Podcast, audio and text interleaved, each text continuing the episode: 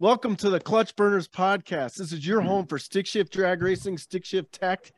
And tonight we have a host of awesome guests. I mean, just just look at these faces. It's like models. we got we got one with hair and makeup that was going on earlier.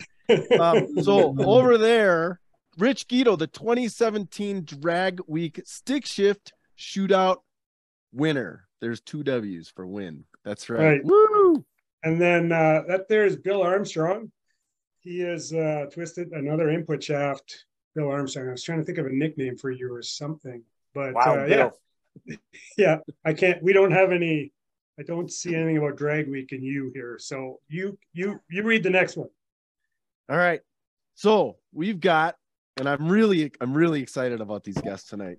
We have the 2021 Drag Week Stick Shift Shootout Winter winner, winner, and holder, holder of the best trophy, John Puckett. Hey, that's me. And then uh, then we got this other handsome fella there, fresh fresh from makeup and uh, vocals. Um, and now, Frank, you're gonna ha- you're gonna have to correct me if I'm wrong here, but I'm pretty sure you were the 2016 and the 2018. There's two. I don't know. Yeah, 2016 for sure. Yeah, yeah, because you gave me the trophy, and then I think I gave it back to you. Uh, Quite um, possible. Who had John yeah. has the trophy? You could just look at it. It's on there. yeah, I was gonna say we should get John to like show it to us on the screen. Yeah. Uh, I wish I had that. I wish I had the trophy with me, but it's not with me right now. Well, it's Oh. it's in the Puckett Museum in a glass case. I'm sure. Ex- Yeah, exactly. We'll call it a museum. It's in the museum with that giant check that he received for, for winning a national yeah. Oh, that's competition. that's on his Yeah. wrist. All right.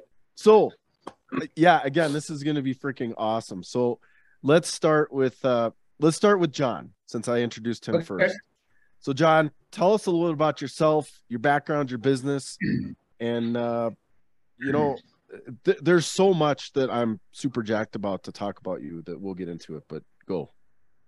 Okay. Uh, John Puckett. Uh, I was born in Erie, Pennsylvania. Uh, spent a lot of time that area and ended up moving to Des Moines, Iowa with my mom years and years ago.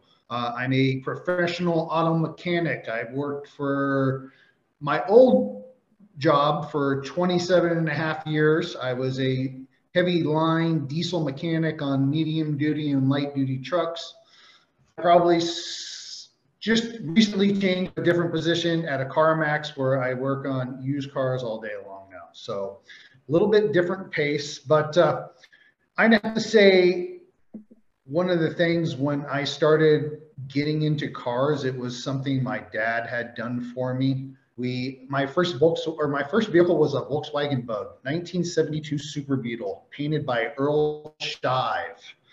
Some may know who that is, some may not, but uh, Home of the He was $300 big in- paint job. oh, I don't even think it was that. I think it was $179. Oh, that was a black And- that was like a Friday deal. Yeah, for sure.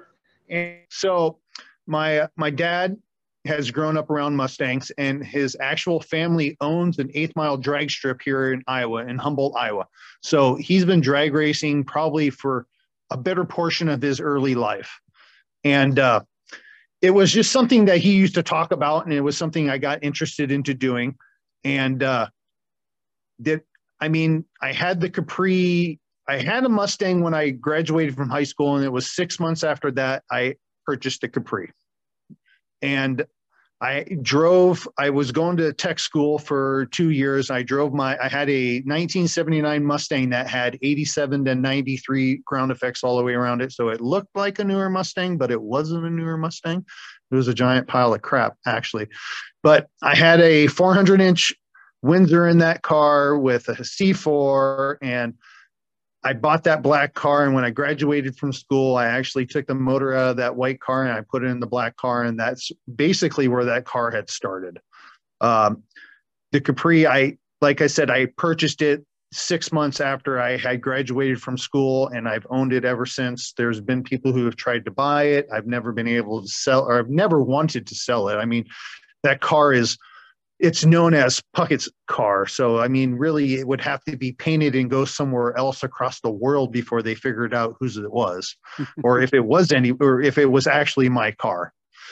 But I probably drag raced at uh, the local eighth mile drag strip in Iowa. It was close to me was Eddyville Raceway, and I did a lot of small tire, 10 inch stuff with big inch Windsors, with glides, stuff like that. And I had probably went through, I'm thinking a good six or seven sets of pistons. I have a lot of ashtrays sitting at home to be precise. and uh, uh, I didn't know what the fuck I was doing. I mean, it was, I had people i had steve johnson backing me and helping me on it but i didn't have the the money to spend on a ignition system like everybody else was with like digital set or like all the high dollar msd i've always been a budget racer. You know i've always wanted to go fast but it always ended up costing me more money because i didn't spend that extra money in those extra areas. So i finally aced that motor and i'm like okay i took it and i tore it into pieces. So I, the cylinder heads went one place, the camshaft went one place. Hell, the crankshaft made it to Australia. Uh, the block made it somewhere in Pennsylvania. I sold everything, the glide, all of it. There was nothing left except for a rolling chassis. And there was all this talk about Coyote swapping cars.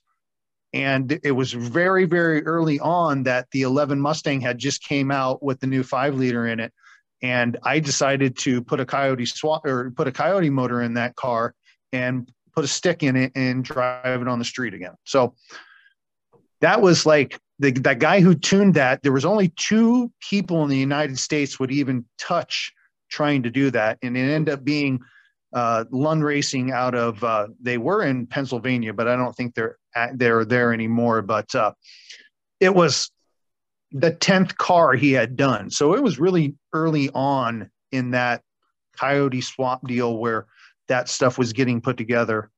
And uh,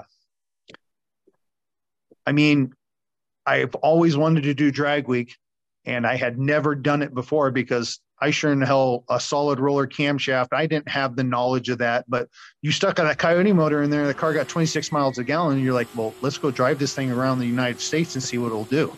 so that's basically what we did. And I've been doing it for 10 years now.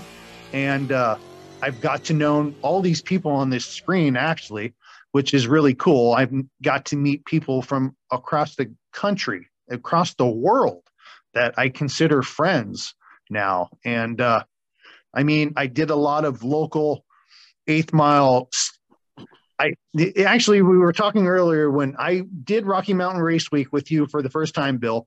Yep. I actually I came home and on my way home was a eighth mile drag strip where Beaterbaum was having his no prep race. And I oh, showed oh, cool. up with that car after doing Rocky Mountain Race Week. I rolled in there and they had a stick shift class. I'm like, okay, I'm going to race this class. And that's the first time I won that deal there. I won the stick shift class there and me and God, what is uh, Billy Badass Fast Corvette guy's name? Hotskins. Oh no. Uh, no, oh. he just he, he, has the fastest drag and drive that the red Corvette. He's from Omaha. Oh, Chad Figley. Yes. If me yes. and Chad would go back and forth on who would win that race. And we were like two of the fastest state cars in the area. And that was that was now that's not saying shit because stick cars are stupid fast. I mean, his car runs sevens, right? Yeah, sixes, yeah. whatever first, it is. First one. Yeah, and I mean, I I I left that deal with winning like four of six races, and they kinged me. They crowned me the king on that deal, and I left while I was on top. Nice. so so you you forgot one thing about the coyote swap and that is it has a really noisy power steering pump. What is that all about? Yeah. Well it is it is blown and that you know it started out at like just a small detail.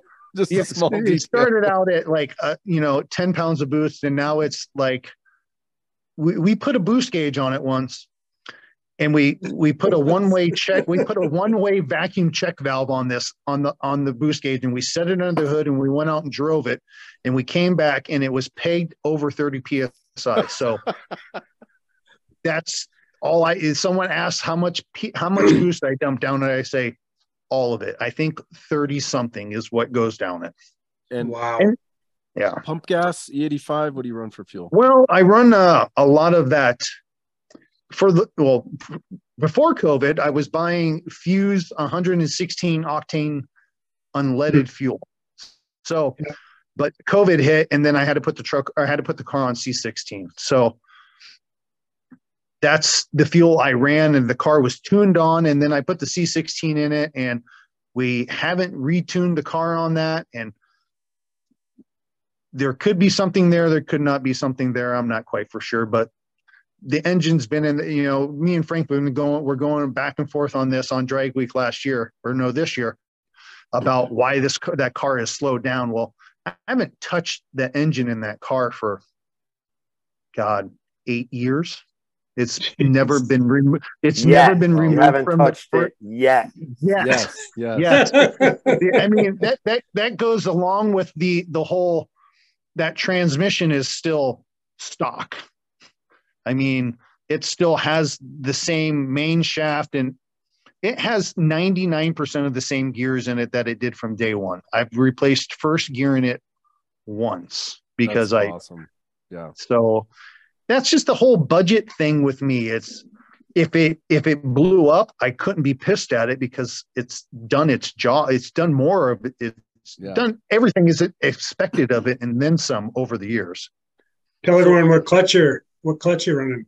Yeah. So I'm a I've I I I messed with a couple different ones and then I was pushed onto a McLeod RXT and that's probably one of the main reasons I don't change the power level of that car because that clutch works really really good for what it does.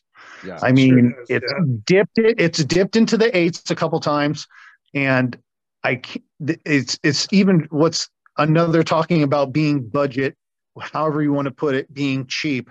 The clutch that's in the Capri right now is six years old, Wow. so it's had six drag and drive events put on it. And I I mean, I used to drive it a lot more, but now it's lately it's been taking care of myself and then two weeks before drag week preparing a car sticking it in a trailer and hoping everything works for a week and then taking it home and letting it sit for another 340 days before we touch it again Nice. Well, one thing that certainly helped it is you dropped some weight on your whole race program. So what did you, what did you change? Because this is, in my mind, this is one of the most impressive things about John Puckett. and it, and you're right i mean i did change myself i mean at one time i weighed 350 pounds uh i took it upon myself to go and walk five miles every night for three months and i lost 50 pounds. I'm like well you know this is pretty cool. I was getting ready to go on a vacation and i didn't want to be stuck in an airplane at 350 pounds for God knows however long. It was. It was to Ireland, so it was like an 18 hour trip, and uh, so kept with it, and then I started doing Farrell's Extreme Body Shaping. I started that program at 313 pounds, and in 62 weeks, I cut myself all the way down to 190 pounds. So Dude. eh, for that, it I won ten thousand dollars, yes, and now it's my addiction. Now it's something I do every day. I mean, at one time, drag racing was my addiction, and it still is, but it takes second fiddle. It takes the back seat. Now, fitness is my life. I live it, I breathe it, I help people with it daily. I help whoever wants it, whoever will listen to me. It- It's not that people don't want it, it's the people that listen to me. And once they listen to me and they figure out that, God, this guy kind of knows what he's talking about, and I can help them succeed in those areas, it's super gratifying. I mean, it, it humbles me when I get to help someone do what can be extremely hard for themselves and figuring out a nutrition can take me personally it took God, three months before we knew what was work would work for me. And I still follow that today. And this is four and a half years later after figuring out. I still remember the first race week uh, that, I, saw you, and I'm like, I parked my car, and there's this guy standing in front of my car, and I'm like, why is that guy like so angry? and then, and then I get out of the car, and you start talking, and I'm like, John Puckett, you know, and I had followed, I had followed it, but the transformation was amazing. And uh, You, you know where that was? uh, That was in, it was in Georgia. Oh, is that where it was? It was because I brought the gold card because I had built that gold card during that transformation. And I'm like, well, I didn't want to take the Capri because I had spent so much time and effort on the the the Fairmont. Then I'm like, well, let's just take this car. We can have fun in it, and it will be a good time. Yeah, no, that was awesome. That was, Yeah. uh, yeah, truly inspirational for sure. Like amazing. And and there's one thing losing all that weight, and then there's another thing of maintaining it because your body wants Yes. to reset. I don't have to tell you this stuff, but Yeah. um, that's that's the that's the part that's most impressive because lots of people have lost significant amount of weight and you know unfortunately they end up gaining it back. So kudos Yeah. to you and all you're doing, my friend. Thank you. 535 pound deadlift yesterday. Is Yeah. that what it was? Yeah, I mean, Damn, that's impressive.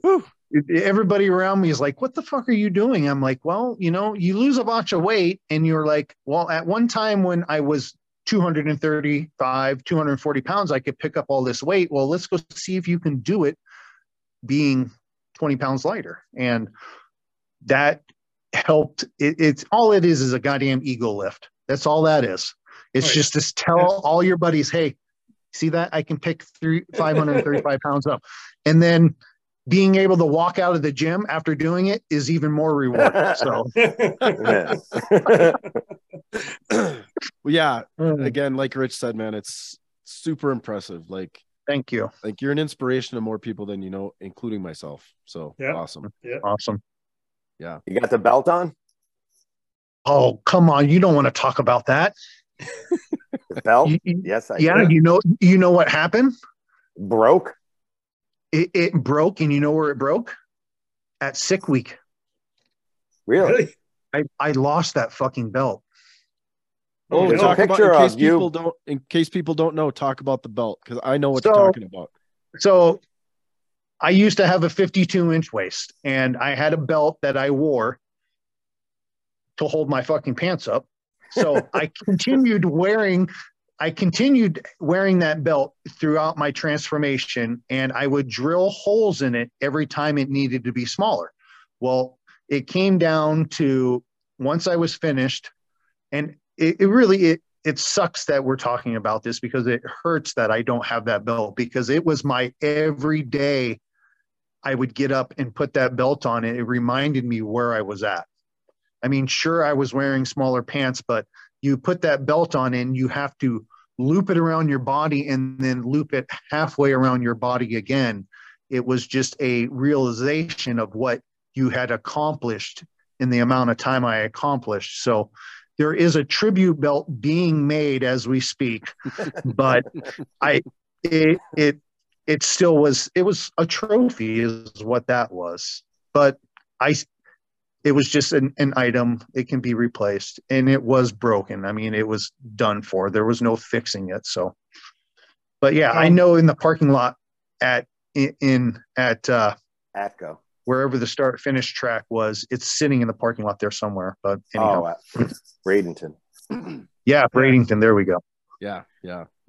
Well, before we before we leave, because Travis gave me some instructions this time that we should follow, we better get some more information of uh, off of Puckett on the details. So, um, we we talked. Uh, is the shifter a stock shifter in your transmission, or is it an aftermarket short? it, it actually is just the stock Tremec shifter that came with that transmission. So the base is stock and it has an old school, oh God, what was it? That Hurst chrome shifter that you could get for an 86 to 93 Mustang. So, you know, what the, the saying that was always told to me was to me was, is the older you get, the longer the shaft gets. Frank probably told you that. So I'm the oldest. so it, it it's just an old chrome chrome Hurst handle on top of the stock base from Tremec.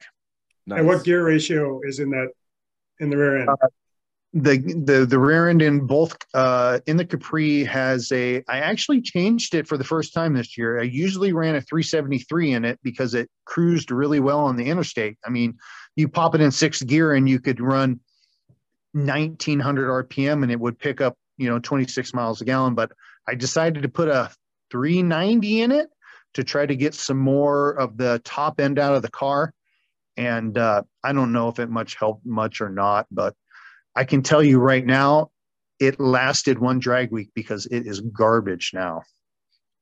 I actually went out and drove that car after I got home from drag week, and the gear is freaking killed in it.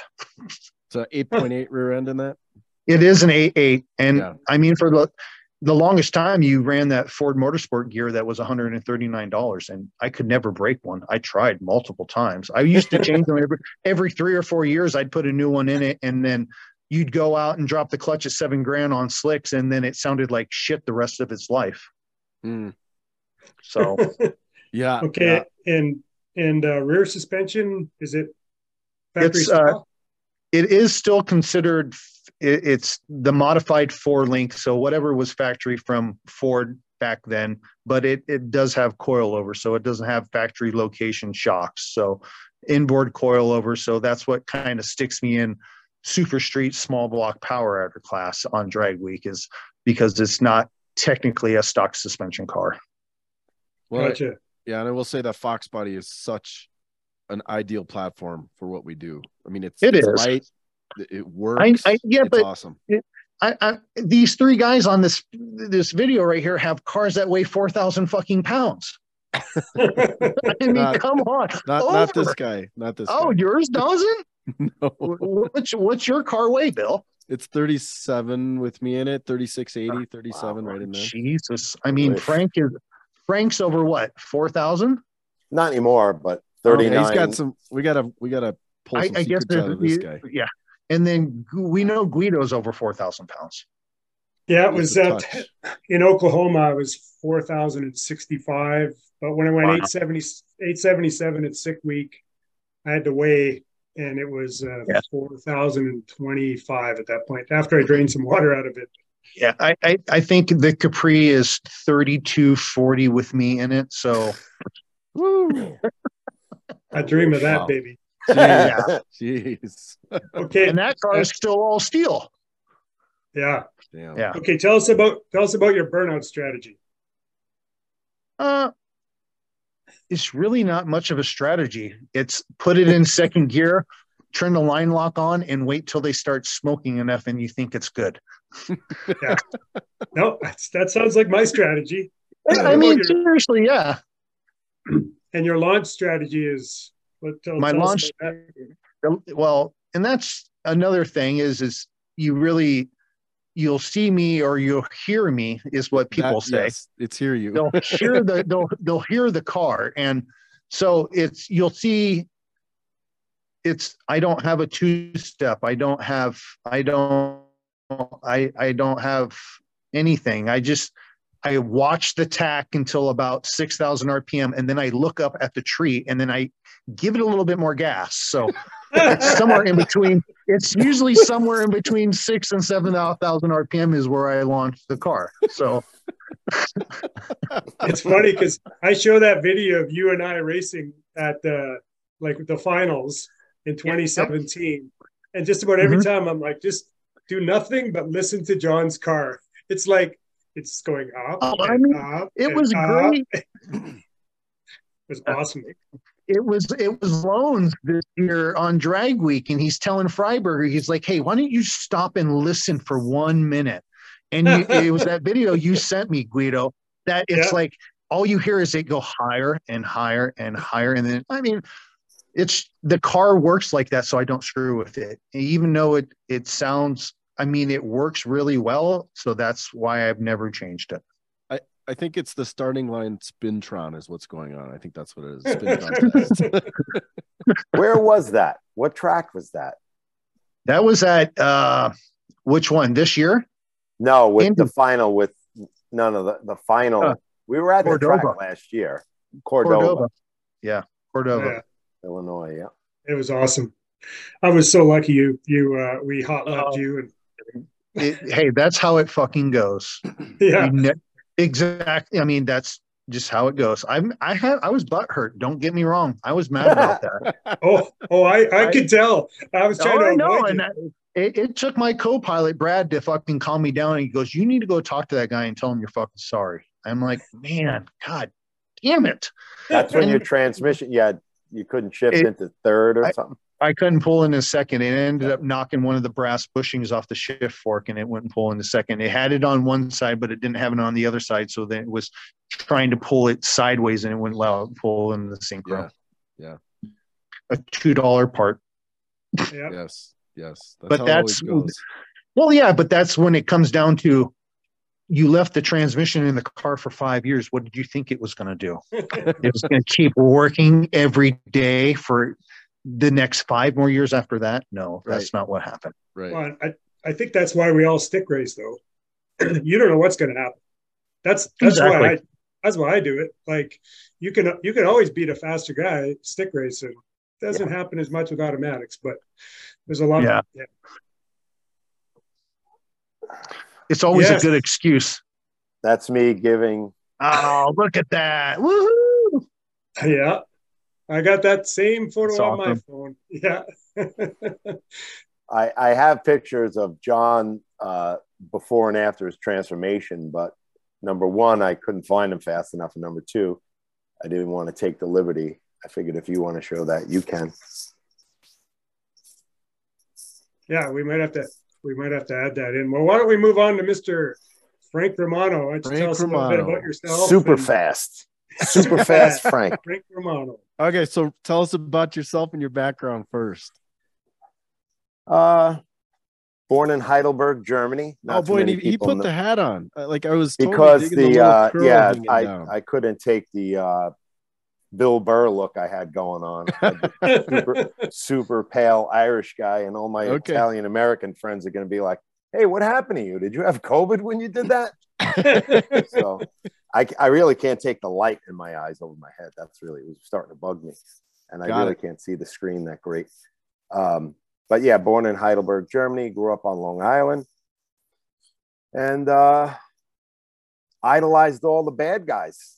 I really did. I idolized all the bad guys in the movies, gangsters, bikers, you know, street racers, and um, but uh, honestly, um, I got a '69 Nova when I was, I think, 20 years old.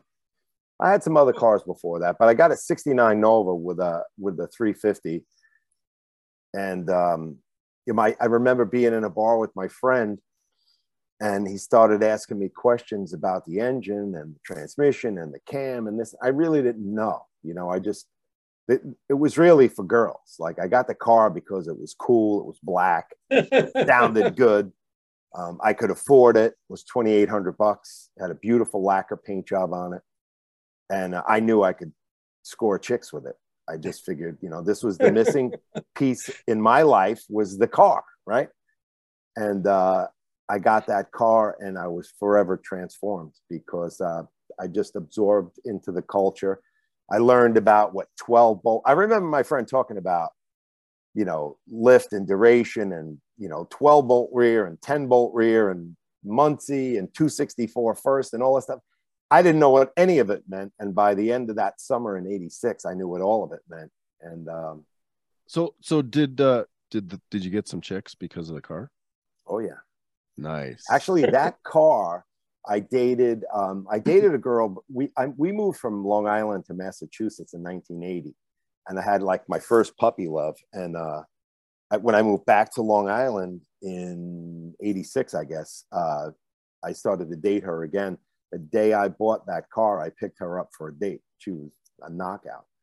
And um, anyway, she she helped me name the car, and I got this little black plate made up. I still have it somewhere. Simply Black, six twelve eighty six. That's the day I bought the car. nice. And uh, yeah, it did. It never hurt me having that car.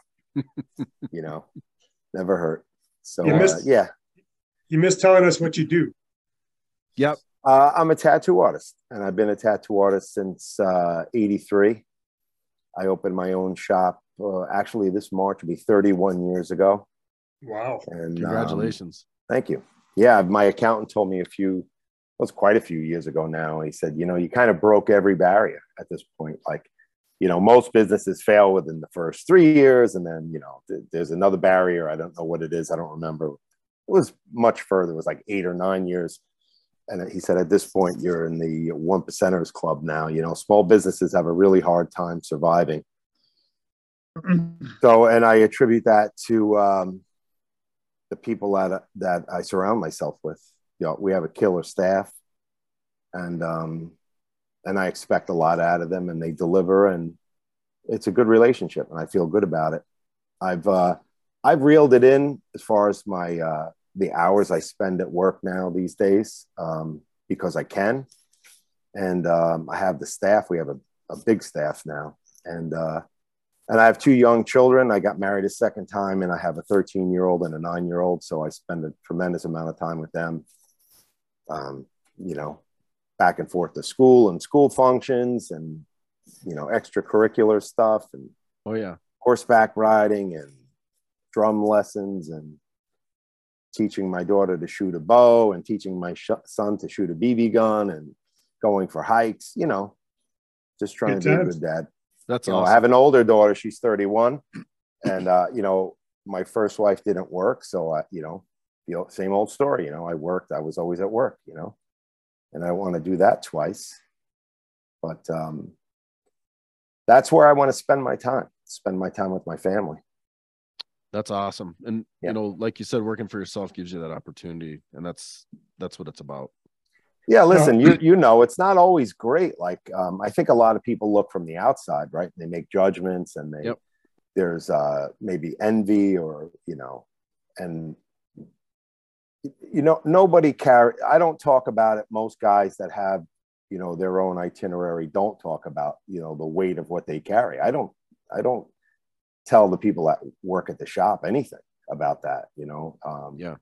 Those concerns are mine and mine alone um anyway i i just spend my time where i want to spend my time now that's, that's Yeah, Yeah, really comes I- down to that I, I I totally get where you're coming from. Um, you know, having your own business, I, I don't think, I don't think people that don't have their own business know what it's like to have that payroll obligation, like No. every week or twice a month or whatever it is. Um, because it's a big deal. You have a bunch of people relying on you, on just you, yep and yeah, it's it's awesome. So well Yeah, a and I- year and go ahead rich as a as a person who works uh, who who has golden handcuffs, you know, I really admire. I have lots of friends. I have friends like both you guys that have your own businesses that are uh, that realize that we we work to live. We don't live to work.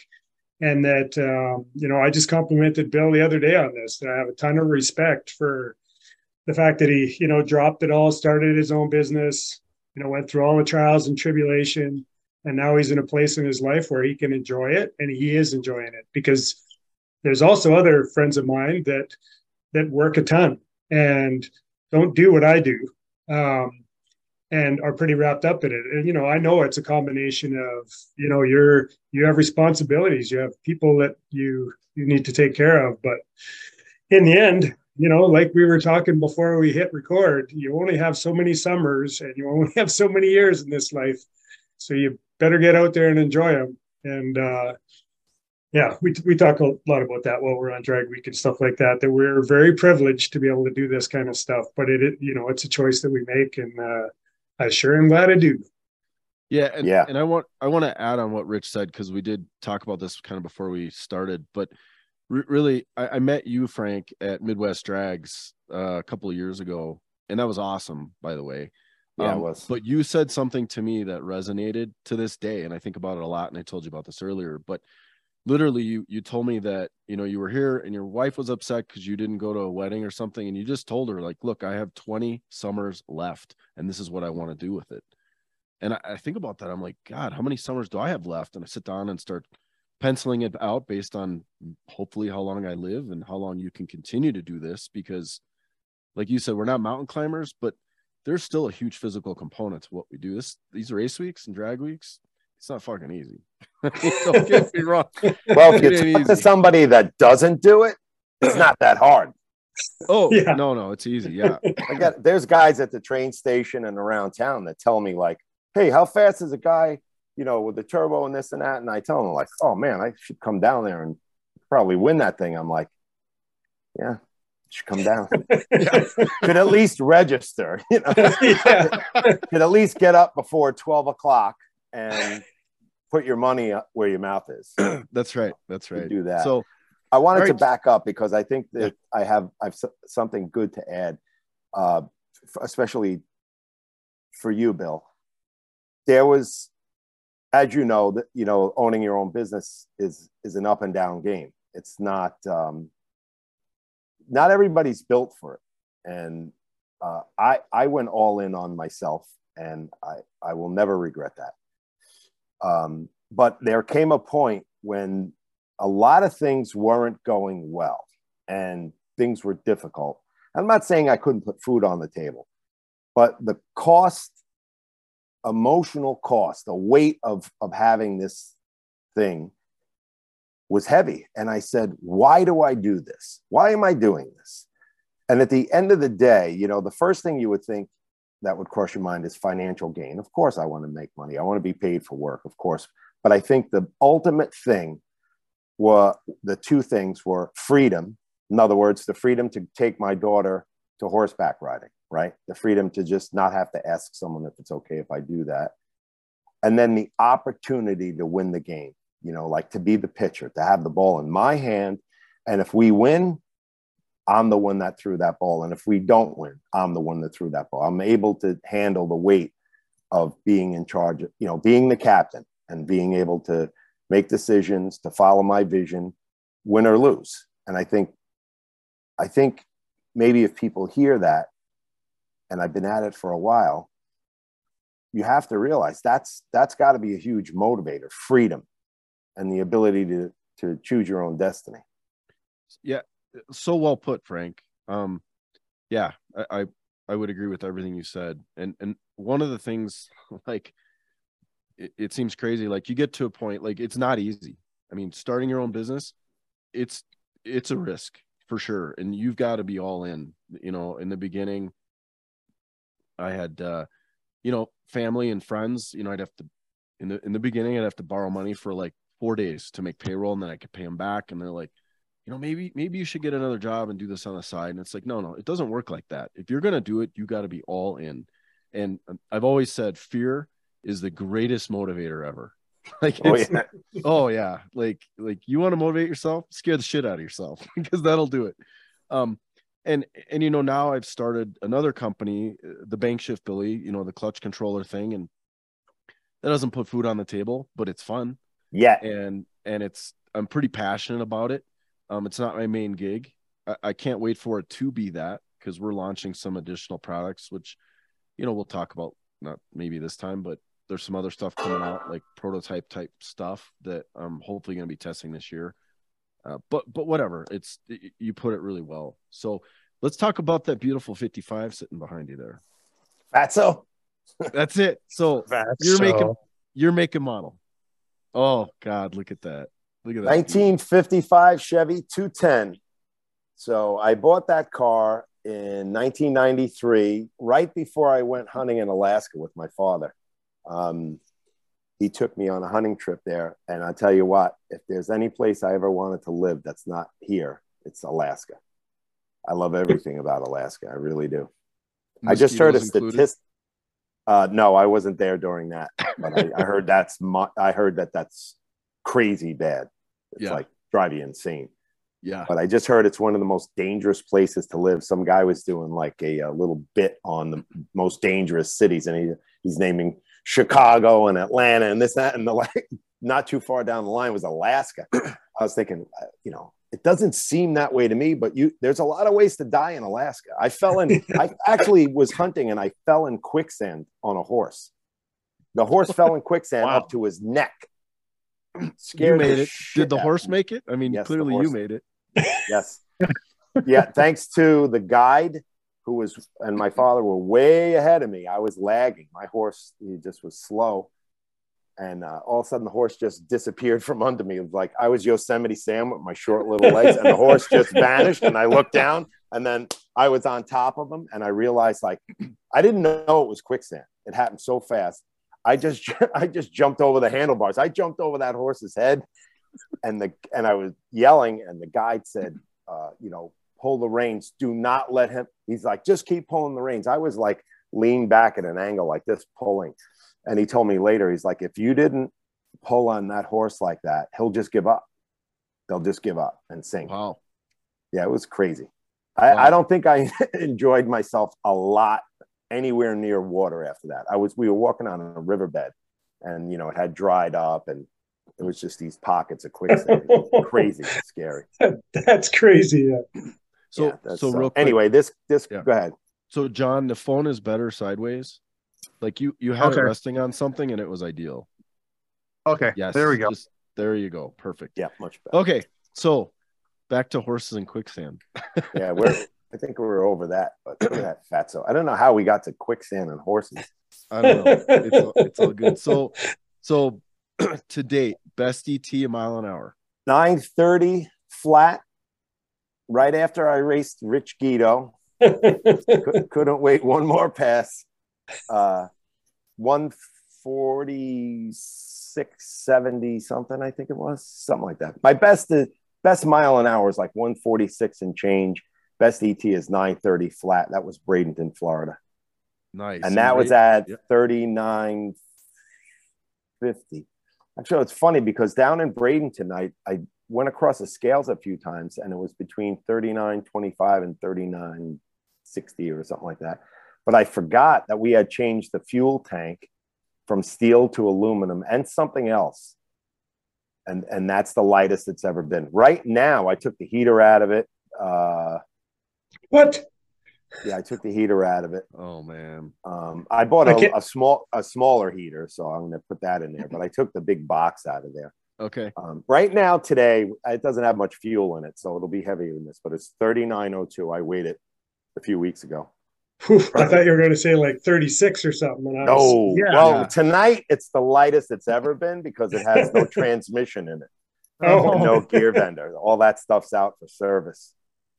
Okay. And what's the uh so engine drivetrain go Yeah, give us the lowdown on it. 582 uh, aluminum Brodix block, Brodix, uh, Brodix Dragon Slayer heads, uh, tunnel ram, G Force uh, GF5R, Ram single counterweight style sintered iron clutch, a gear vendor behind that, which is probably the most important piece of the puzzle for drag and drive.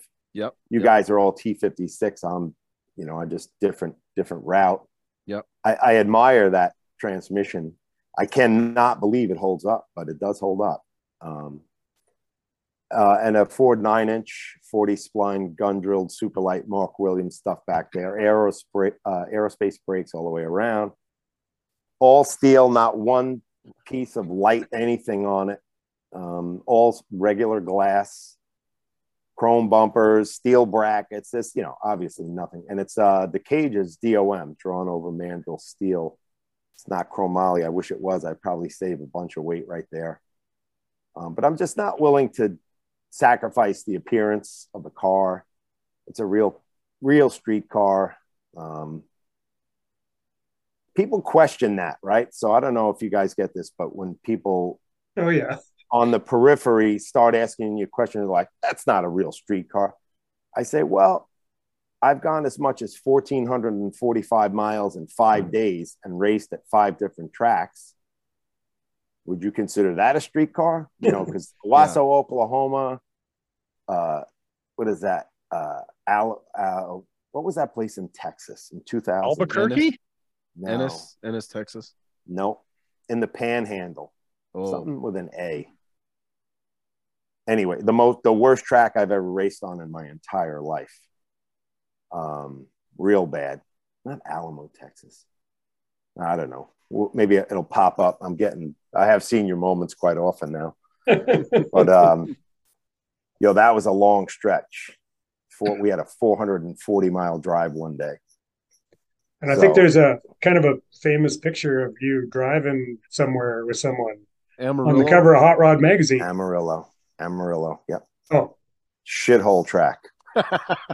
Funny story, Joe and I, my co-pilot, I've had the same co-pilot for uh okay, so 2010, my friend Ian came with with me. And then after that, it's been my friend Joe that you guys all know. He's Yeah. always with me, he's the best guy. Um we were at that track and we lost the lifter and everybody left. You know, we were the last guys there at that track. And this guy pulls up, this little guy pulls up in like an S10 or something. And he goes, Hey, where's the drag race? And I said, uh, It's gone, it's over. And uh, he gets out of the car and he goes, My name's Virgil Macbeth. and he starts telling these crazy stories about his son who's locked up in prison. And uh, it was really it was entertaining. Nice guy. He, he actually gave me his phone number and he said ah you'll never call. So far he's been right. I haven't called him. But uh so joe and i you know we have the top of the engine in the trunk and you know we're pulling lifters out put lifters in. And this guy yells dirt devil and, and we're like is this guy losing his fucking marbles what's happening to this man you know is he getting heat stroke and i turn around and there's this wall of dirt about 150 feet high and about 50 or 80 feet wide coming straight at us. And in this wall, it looked like a tornado, was just garbage and, and Yeah. bushes and and your engine's wide open. My engine is completely valve covers off, intake manifold off, distributor out. Yep. yep. Oh God! And here comes this thing. It's, you know, it's a few hundred feet away. And in a matter of seconds, this thing is on top of us. So we managed to throw the uh, fender skirts over the engine. And Joe and I just both jumped in and held that stuff down and pulled the hood down over us. And it passed us. You know, it took about like 30 seconds or 40 seconds to get past us. When that thing finally was far enough away, we felt the dirt. We just had to lift everything very carefully. The, the dirt was literally packed into our ears, eyes, and noses. Crazy stuff. You know, again, like no way to transfer that information to somebody that hasn't experienced it other than to say the story. But that was just one day at Amarillo, Texas Wow. after going down the worst track in the world, losing a lefter. Glenn left the track and ended up he he, he broke down that that day. So Joe and I were on our own from that point on, you know, and uh, you know, no, nothing to fear, right? Drag weekers are always very kind and stop and healthy and stuff, but uh, just you know, just another day in the life of drag drag drag and drive event. So you're it's an NA motor, correct? Yeah. What about power adder? I heard a rumor that you might It's be coming. doing some of that. It's coming. Listen, I don't mind losing, but I don't want to make a habit out of it. Yeah, no, I, I'm. You know, th- this coming uh, this this week, um, no secret. Mark Cicino and I have become friends, very good, close, very, very, very helpful. John and I have gotten super close over the last few years, and um, you know, I talked to Mark about adding nitrous to my car. I don't know, over a year ago, and I I think he was one of the most scientific guys. He's very patient. He's very um, careful. This is Mr. Mr. Champagne Express. Yep, yep. Yes, yes. He called me a few weeks ago. He goes, I can't even get in a magazine without your stupid face being in it. So he's in sick. He's in Sick Week magazine, and, and I'm in the biggest picture with him. Yeah, he has an awesome spread in there. Yeah, Yeah. that's killer. Uh, But you're right. He was so like so calculating and scientific with the nitrous. Like he got it to work really well. But then I think he discovered for discovered 11 years. Yeah, I mean, the the, guy never burnt bottomless- a spark plug in 11 years. Yeah, Now, he just yeah. He everybody's got discovers this. the bottomless bottle of nitrous called Boost. yeah listen uh, you know for me I, I i have no um qualms with any power adder I, you know I'm really about the driver. Like to me, that's as Rich said before, and I, I think that's the the best thing I've heard in a podcast. It's like anybody can win a stick shift race. I, I've never been the fa- I don't think I've ever been the faster car in anything I've ever won in a stick shift race. It usually happens on the starting line and preparation, right? If your car does the right thing and you cut a great light, uh, you can win the race. You know, there's a lot, lot that could happen in you know the first 60 feet. Yeah, let's. Uh, I actually want to dig into that a little because I know you are amazing at cutting a light. I'm usually still having a sandwich and I'd be like, "Where the hell's Frank?" You know, then I still might catch you and pass you. But Yeah. um, um, You know what? The only thing I got to hang on to on the race that we had in Bradenton was that he only beat me by eight thousandths. And you know Yeah. what's crazy? I watched you race, uh, Bill. I watched you race that guy. That was an amazing race. I have it. I actually sent it to Rich from the summit. You guys both ran like an oh, eight- that it Mustang. was eight thousandths of a second Yeah, margin yeah. of victory. Yep. I yep. sent. I immediately sent it to Rich. I said, I just watched this race. that and, was uh, awesome. Yeah. Eight thousand. I- Eight sixty flat, I think, something, or No, eight seventy no. flat. No, not. I haven't been that fast yet, but Okay. um, but no, it was it was so close, and honestly, I had uh, I had an issue with the launch, um, and I caught him, but just barely. Like it was so close. Yeah. Well, that was that was like when you and I raced, Frank. It was the same thing. Like he, you treated me so bad, and uh, That's yeah, that's I my. think. I'm a one trick pony. but let's. Uh, my let's- question is, my question is, if he treed you, did he double bulb you? I don't think he did on that one. no. Yeah, that that was uh we we should talk about that too. That although I I was excited to win, is this it? I have a picture. No, that's So not it. on that Midwest Drags race you're talking about, we had identical mile an hour, identical wow. down to like the thousandth. It was crazy. Yeah. I might have I know that uh, it was funny because I think I, I think I give, was giving Frank a hard time about double bulbing, and he's like, you know, when you race Puckett that time, you double bulbed him, eh? and I'm like, what? yeah. It's funny. I don't remember that. Yeah, of course not. well, here it is. This is the race. Uh, six thousandths, tenths, hundred. No, six ten thousandths. That's it, right there. Those are your dirty fingers, Bill. nice. Yeah, look at the mile an hour, 165.07, both of us. Yeah. Wow. And I was, forget- close. And I forget now who look that at was. the bottom. Look at the margin of victory. Is it on there? Can you see Man, that Yeah. Got zero zero zero zero zero six tenths, hundredths, thousandths, ten thousandths, yeah, that's Wow. that's nuts. ten thousandths. And and I forget who that was. He's got that white Cobra Jet painted up Mustang. yes, Super Yeah, bad. I never saw the car before that. Nine ten to nine oh two. Okay, so it wasn't. Yeah, He these killed me. sixty foots are terrible. so yeah, I you know when I have a good sixty foot, I'm one thirty three. You know. Um, so yeah, let's let's dig into that a bit. We didn't. Uh, let's. uh I keep derailing the conversation, which I know you do because I I want to dig into that. Uh, you're you're more than welcome to say I'm not going to tell you, but I know doing burnouts beside you and um, occasionally watching you, uh, you scream that thing to the moon. So tell us, how do you do a burnout in yours? Second gear? second, the third gear. Oh, it is Third third. third gear.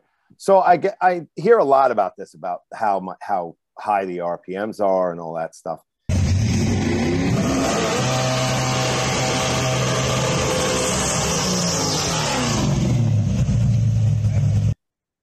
So absolutely at the at the hit of the tire, it's high and it's high right away.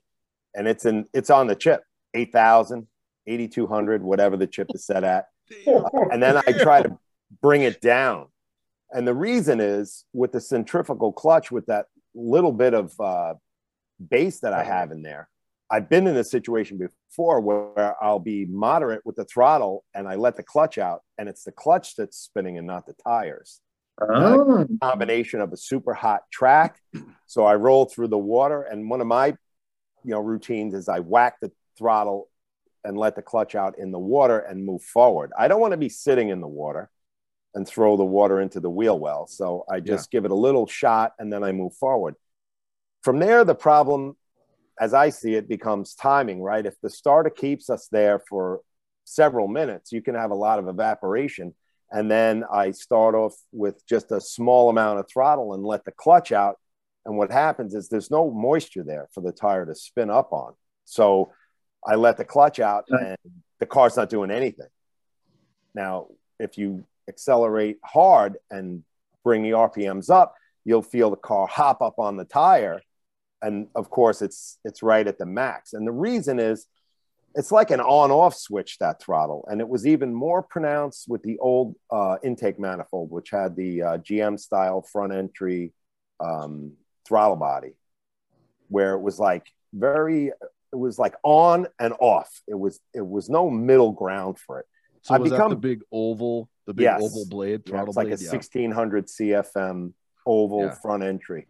Um, and then when we moved to the bigger motor, you know, I said, you know, should I buy it? You know, my engine builder is Scott Merkel. He's a multiple world champion in the NMCA.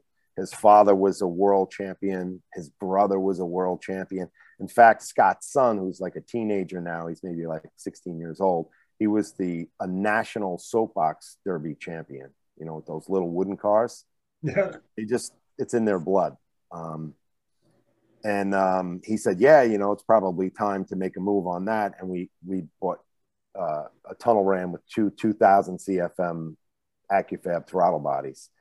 And the mechanism the throttle mechanism on that is much better. I can you know going down the road it's you know very little input and doing a burnout same thing. It's more controllable. But starting at you know rpm limit which is now it's down to 7800 it's hard to bring it- down to. yeah down to 7800 listen i have a good engine builder i'm not worried about you know he said you should be able to hold that thing like that all day and not worry about it Nice. um, Jeez. the uh, the uh, the input with my foot, I try to come down, um, but I'm not very good at it. You know, it's one thing I'm not very good at, and I also love the way it sounds. I really do. we all do. We all do. The way it sounds. When I watch a video of my car, I'm like, oh, I wish someone else would could drive the car that I felt confident could drive I'll- the I'll car. do- I'll do I, I for get volunteers all over.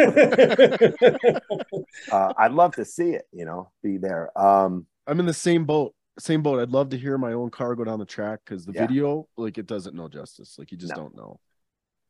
But uh, Yeah. I, I this year I changed. We went to a Holley um, ECU this year. Ac- Actually, you know what, Rich? If you and I switch cars, I would be able to see my car go down the track. yeah, we could we could do that. Yeah. I don't want a bent input shaft though. Well, that's true. And a He's broken shifter. true. You true. Yeah. ripped the shifter definitely- out of it too. Oh yeah, Oh. yeah. He can do Yeah, that. you guys, you guys have been rough on stuff this year. You know, So Yes. do you have a do you have a clutch switch in your car? Like what releases? Oh yeah, you don't have a rev limiter, I don't think. But uh, yeah, I do. I have. Uh, so this year when we went to the Holley, I I'm kicking my headers. They're on. Uh, one of them's on the floor. Um, this year we went. I, I put a uh, a burnout switch now. So if you notice, when I do the burnout now, it's at 6600 Hmm. while I'm on the button. So I hold it there. I get most of what I need out of the burnout. tied to the line lock, I'm guessing. Yeah. Yeah. Yeah. Okay. just a line lock. So I have a multiple position switch. One is just line lock, and the second position is line lock two step. So that's when I'm when I'm all the way up. It's you know the I've taken a little bit of flack on the double bulbing. It's my own fault. Uh, I created that. the reason it was created is because it's a little bit of a complicated way to get where I'm going. The way I have it set up. So when I, this year I have it so that it's at line lock is 6600. So when I'm holding that, I'm just at 6600. It sounds like shit though. I really don't like it. Um, But then when I let go of it and I drive out of that, it's whatever. And it's usually back to, you know, 7,800. And I get a feel for what the car is doing too. I could feel how the suspension is picking the nose of the car up a little bit.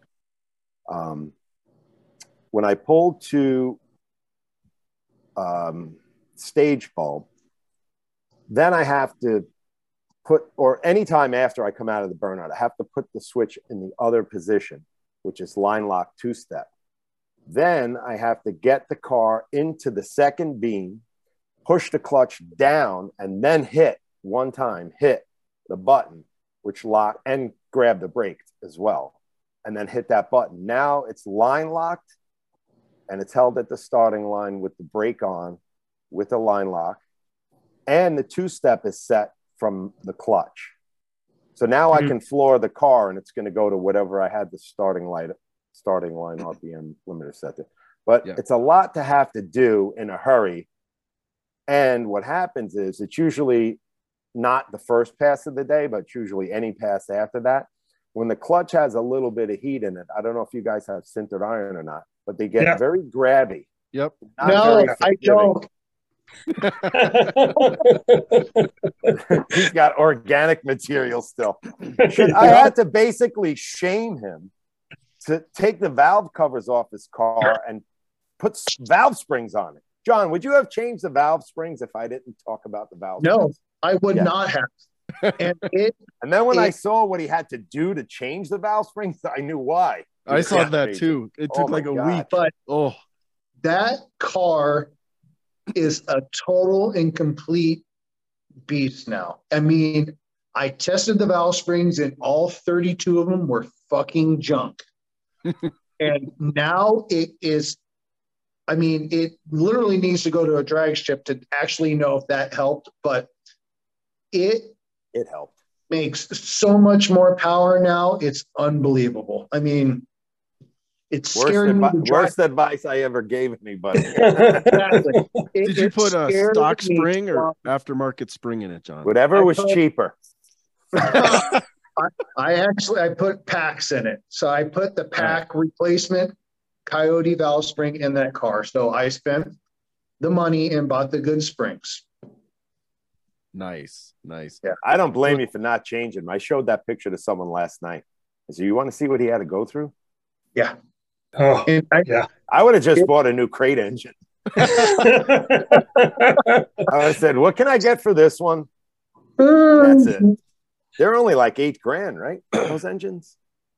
I think I think they're a lot more expensive now, but I think that one that I bought for that car was, I think it was sixty eight hundred dollars when I bought it. So wow. not crazy. Wow. He's gone in the eights with a sixty eight hundred dollar engine.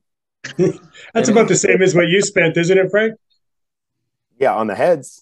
Wait, and and it's a Ford, a Ford and a Ford, as it yeah. should. Ford and a Ford. You're right. Pontiac and a Pontiac, Chevy and a Chevy. That's right. That's right. Nobody That's here sucks. Nobody and you know what sucks. else? None, none of none of the people on this podcast have a purse. Not one of them. A purse? No. Perfect.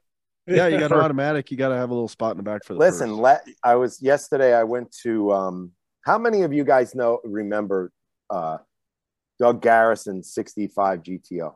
64. Uh, yeah. 64 is it? It's four. Yeah. Is that oh, the red one? Yeah. Yeah. Yeah. Yes. You know, I I said that that when I met him in 13 and his painter Jeff Ludwig, I said that that was, and I still believe this, the most beautiful car that's ever done drag week. That car yeah. doesn't have a bad side. The inside of the trunk, the bottom of that car, the engine bay, it is a 10. And I just saw it. He had an accident with it, an on track accident. Um, it's been a few years now. I think he's that, close to bringing it back out again. Yeah, he's he's getting there. But his um his painter Jeff Ludwig has a uh, a, a holiday party every year, and I was fortunate to get an invite again. And I was there yesterday, and uh, where is it? He has he had a sign up on the wall. I want to share it if I can find it. I can imagine.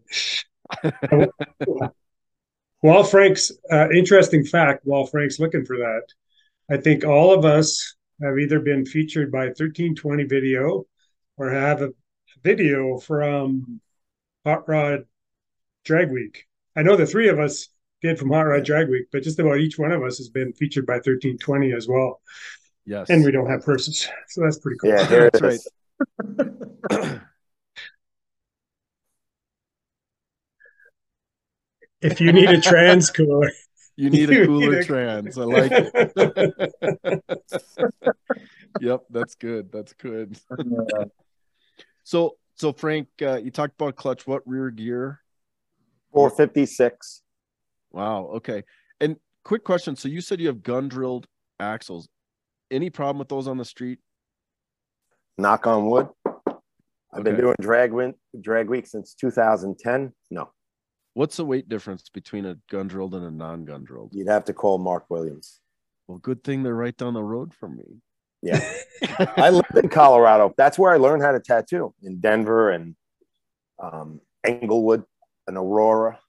Nowhere Yeah. near you, not far from you. No, there's actually um right next to my office, uh, Black Sage Studios. Are you familiar with them? There's there's probably 500 tattoo shops in Colorado now. Ah, okay. When I was there, Yeah, the the outfit I worked for owned the majority of them. It was a different different time. It was almost like uh, carting in New York City back in the 70s. You know, it was Yeah. just a closed thing.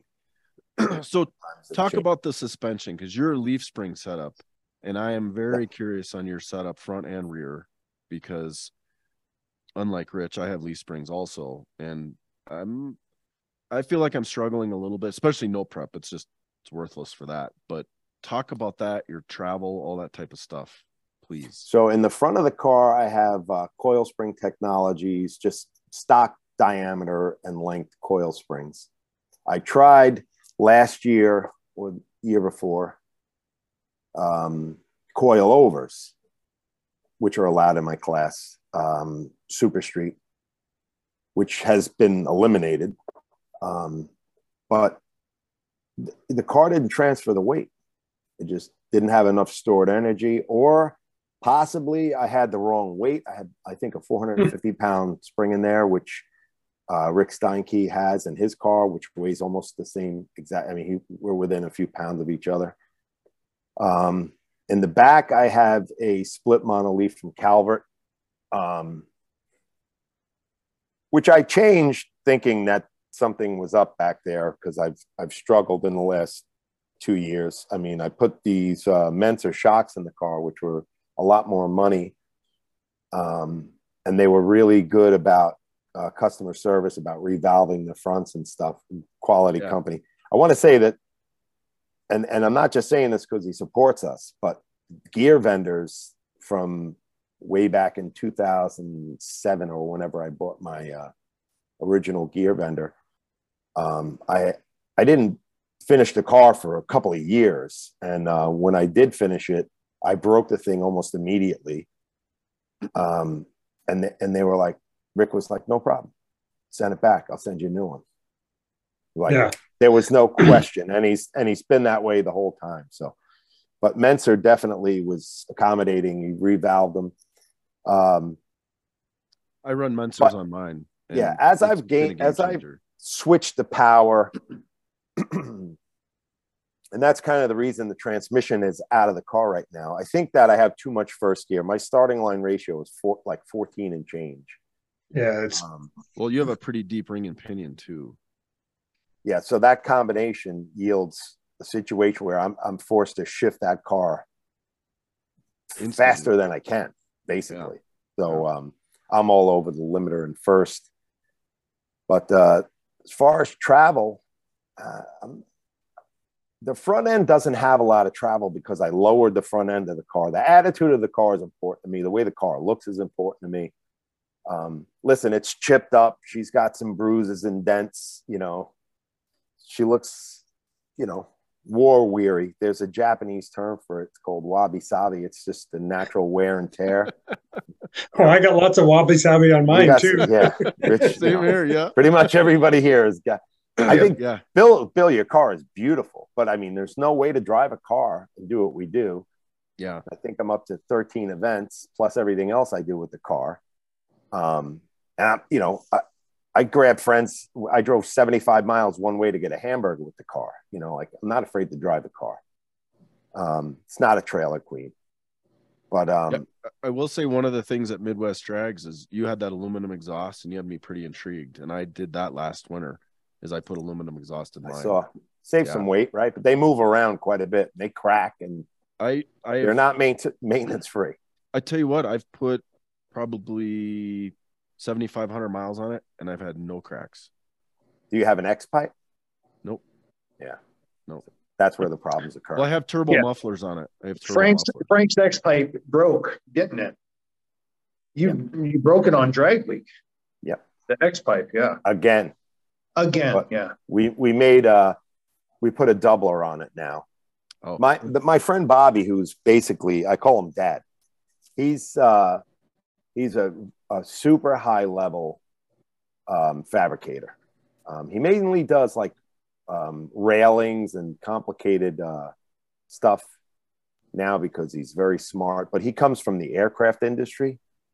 Um, his work ethic and his work his capabilities are really really high but he's also a very practical and systematic guy like mark. I think we kind of glossed over the mark situation and nitrous and how how and why i'm headed that way. But bobby's uh he's like my uh my dad. He tells me oh when was the last time you had you know the wheel bearings out? And when was the last time you checked this? And when was the last time you checked that? You should flush that system out. And you should put this and he's just constantly got me um thinking about things that I don't think about, you know, maintenance, just basic little maintenance stuff. and Valve know- springs on a coyote. Yeah.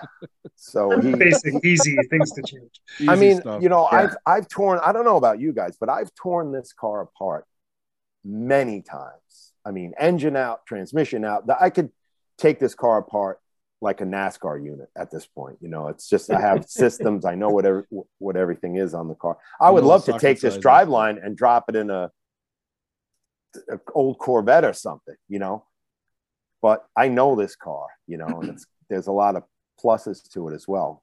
But you know, he can organize. He'll we'll be working on the car sometimes, and he'll be like, "All right, let's put all the tools away and reset, start over." It's like it's become very valuable having somebody as smart as him and as practical as him in my life, just making me think. You know, I'm I'm like the the uh, teenager with a heart on. You know, I just want to get in the car and go fast. You know, I don't maintenance. Fuck maintenance. I want to go out.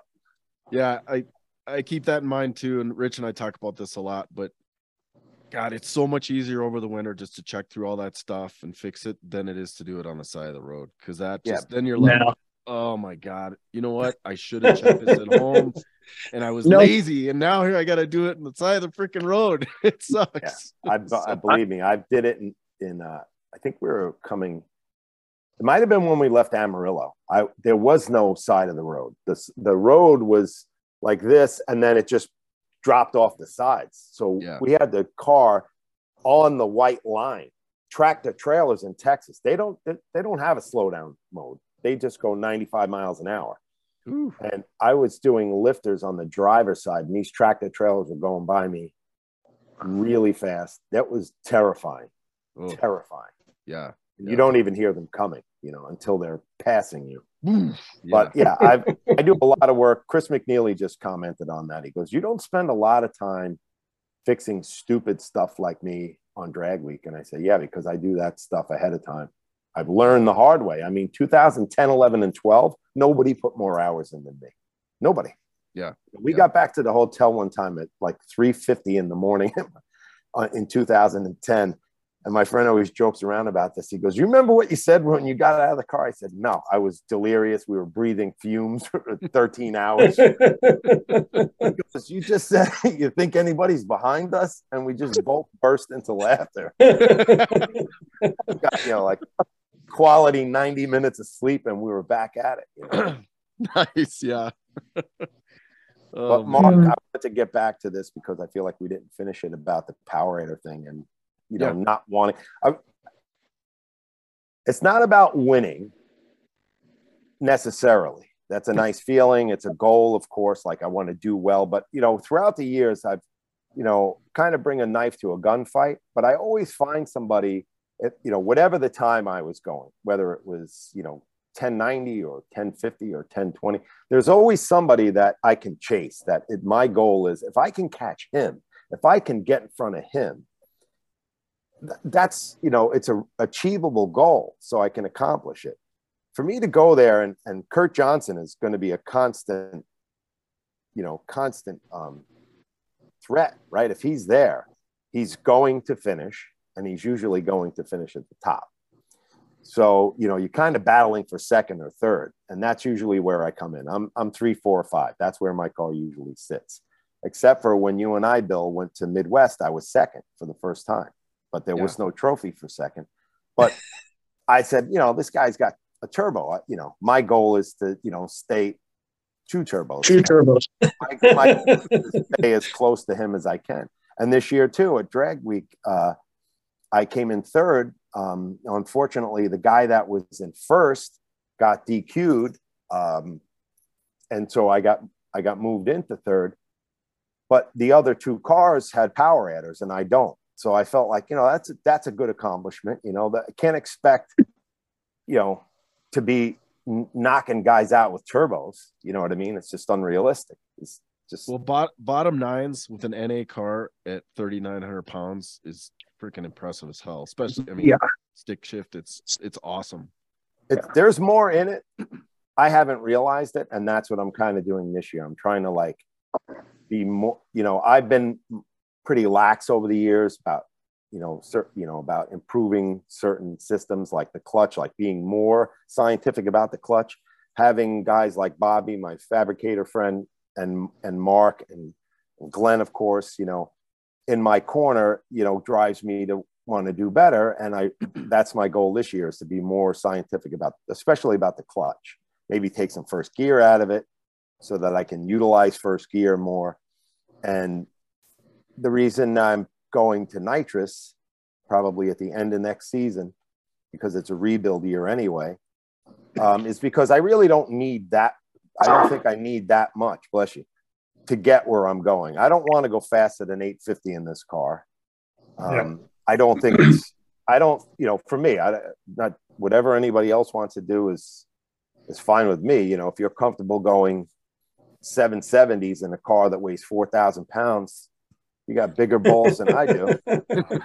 I don't want to do that on a 10 and a half inch tire. Um, no. I, I think I think I'm gonna I'm gonna be excited when I start spraying this thing. And uh, oh, yeah. between Mark and my engine builder, Scott Merkel, we just felt like I can get where I want to go pretty easily with nitrous. Yeah. And the packaging issues that were ahead of me with turbos and procharger or supercharger, they were just, you know, too much to have to overcome. And also to make the car pretty nose heavy too. Right now I'm about 50, 50.2% over the front tires. Oh, that's yeah. pretty. That's impressive. And that's yeah. just the way the car sits. well, and I'll tell you, when I went from my NA setup, which was a Cleveland motor, it was 3550 with me in it, and it picked up a 300 pounds when I went to the turbo setup with the Windsor.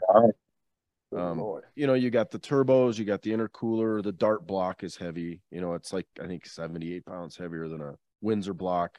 I don't know what it is over at Cleveland. That's a pretty heavy block and heads, but but yeah, and I, I'm right with you, and I think Rich is the same. Like, I'm not gonna put anything other than the 850 cage in my car because I can take the door bars out. You can drive it. It's not like there's a cage in it. Like, if I want to go sevens, I'll build a different car, and it won't be 3,700 pounds. Yeah. yeah. Like Tick Performance. I mean, whew, I think that car weighs t- like 20 under 2,300 pounds or something like that. Yeah. What did he tell us? Grub, oh, grub, grub worm. Yeah. I yeah, Jonathan. Like, that thing had an LT, a legit LT1 in it. Yeah. Up until I, this past year, I think, right? And the only reason they didn't have that in was, I think, rebuilding that time wise was going to take too long and they had the other project already started or something. Yeah. yeah. And I, I, feel like it was 26 ish hundred. Oh, was it that? I'm not sure, but, but still make, oh impressive. Oh God. Yeah. 2000 plus horsepower. Like it's, it's legit. It's pretty. Imagine taking 500 pounds out of your car? I dream about that. Would be nice. That would 30 be nice. if this car weighed 3500 pounds i don't even Yeah. So you're not gonna you're not gonna spray it at sick week? no no because i need um in fact like i was with mark yesterday on the way home i stopped with him and he was i had switched to this new ecu we got my car running i think wednesday just got it running and then thursday um tuned it my tuner darren barone also tunes uh glenn you know help glenn with his car great guy great tuner i know blasco tuned your car smart guy he's helped me before he's super smart um, guys at that level are all good, right? I had Yeah. it's, it's who you can, I think, have a relationship, a good relationship with, and proximity to is helpful, right? My engine builder is around my age. He's he's nearby and in, uh, geographically. That's helpful. I just feel like he's going to be in the game as long as I'm going to be in the game, and he's nearby, and we have a good rapport. And same thing with Darren, and you know, so Darren got the car running on Wednesday. Thursday, we drove it around. He said, Don't kill me, but you need to lean into this thing so I can get some kind of tune going. And then Friday, I drove, you know, to drag week. So that week, I learned how to do downloads. I learned how to do changes to the timing, you know, with coaching, of course. But last night, Mark took me to the Mark Cicino clinic of scientific approach to data logging and storing information and and he really helped me. Today I worked on it this morning before breakfast, and you know tonight we have this, but tomorrow morning I'm gonna get back at it. And um, Mark didn't want to start showing me how to tune for nitrous in the fall because he felt like the the air was too fall air was a little more unpredictable and you know the tune was going to be a little bit harder to figure out and he didn't want to rush it and I said, "Hey, you're quarterback in that. You're going to teach me. Teach me when you want to teach me." He's coming to sick week too, isn't he? I think he's he's planned to, but you know, I don't know if you're having trouble where you are, but I think he's having issues with certain parts. He's got his car running and stuff, but he's pretty uh, he's pretty precise, Mhm. and he wants things a certain way. Like I said, he he sprayed pretty. I mean, a guy was going 850s in that car on nitrous um, and hadn't had any issues for 11 years. Never even nipped a plug. Yeah, crazy. So he's, he's he is not a guy that throws things against the wall and see what sticks. He's pretty systematic. And another guy that doesn't have failures because he prepares and he does the work. Hardworking guy, seven days a week. You know, he's just. I I need more of that. I'm a little bit more of a risk taker. I wouldn't say I'm, you know, certainly not nuts, but Oh, no. it's spraying in the fall. I'm ready. So let's do this. What about you, John? Are you coming to sick week? I'm probably going to come down and hang out for a couple days, but I won't be bringing a car. I don't have the vacation time starting a new job. I have enough to hopefully do drag week in 2023. So that's probably my plan. Nice. And, and I mean, it sucks too because Jesus, there's a goddamn drag and drive event almost every month now. yeah. I mean, yeah, it's, they make uh, the thing to do is figure out how to make that your full time job. exactly right. I mean, Yeah. What are you doing? I'm going to go drag racing for a week, and then a month later, I'm going to go do it again, and then a month later, I'm going to go do it again, and a month later, I'm going to go do it again. Yeah. I mean, Yeah. before when we started this, it was drag week, and that was it. And Yeah. I remember that in 13 when I signed up, I think I signed up a week after registration opened Yeah. because yeah, there was no not there was seven and no- a half minutes after registration. opened. Yeah.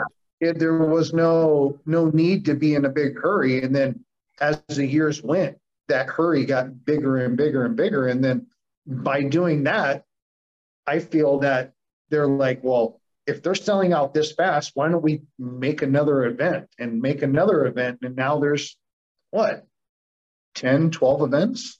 No, it's in the teens actually. Yeah. I think I think there's like 13 events. I was just listening to Michael Narks talk about it. It's crazy how many there is now. Well, and there's two in Canada now, right? Yeah, there's two in Canada yet this Yeah. year. or Yeah, next that's year. awesome. Yeah. Rich, where do you live? Alberta? Yeah, if you know where Montana is, I'm like seven hours north of Montana. border. What, what's the temperature there right now, Rich? Uh, let me see if I can find it in Fahrenheit for my American friends. Well, you said it was 27 below Celsius, I think, earlier, right? Sounds cold. It is. It's like 30 below Celsius. Red Deer. Are you in Red Deer? Yeah. Yeah. Yeah, yeah. It's uh minus nine Fahrenheit right now. Feels like feels like minus 29 though, because it's uh Windy. windy. And then on Tuesday, it's going to be minus 20 Fahrenheit. Whew. No thanks. No thanks. Yeah. It's six here right now and it's cold. Well, that's that's what we call like that's like ultra boost weather. yeah. Yeah. So so John, actually, I wanted to. I think Rich can chime in on this too, since him and I both run C16 at the track.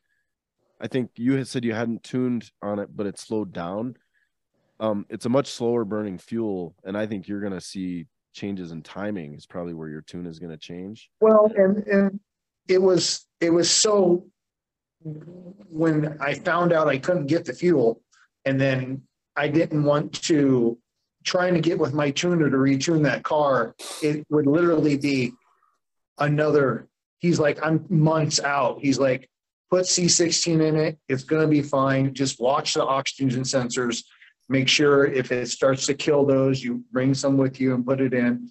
And I, I really do think the car did slow down a little bit on that fuel. I mean, it probably wasn't a significant amount, but it's still, I think it took easily two tenths out of that car. Because on that, on the, on that other stuff, I mean, the car was constantly going hundred and twenty-four in the eighth and hundred and fifty-eight in the quarter. And then when I put C sixteen in it, it lost four miles an hour on both ends. Yeah, Wow.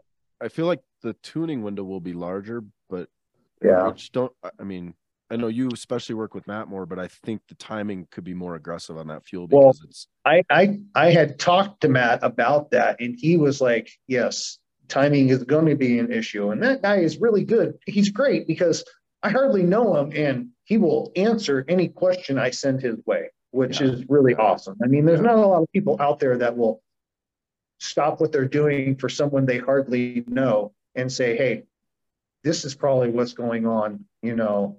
And he, hell, he, I think he, he may have even offered to help me retune that car. So, yeah, that's and he will. He love he loves it. Like, and he's he's in my opinion, um, what makes Matt special is because he tunes a bunch of OEMs and he's smart enough.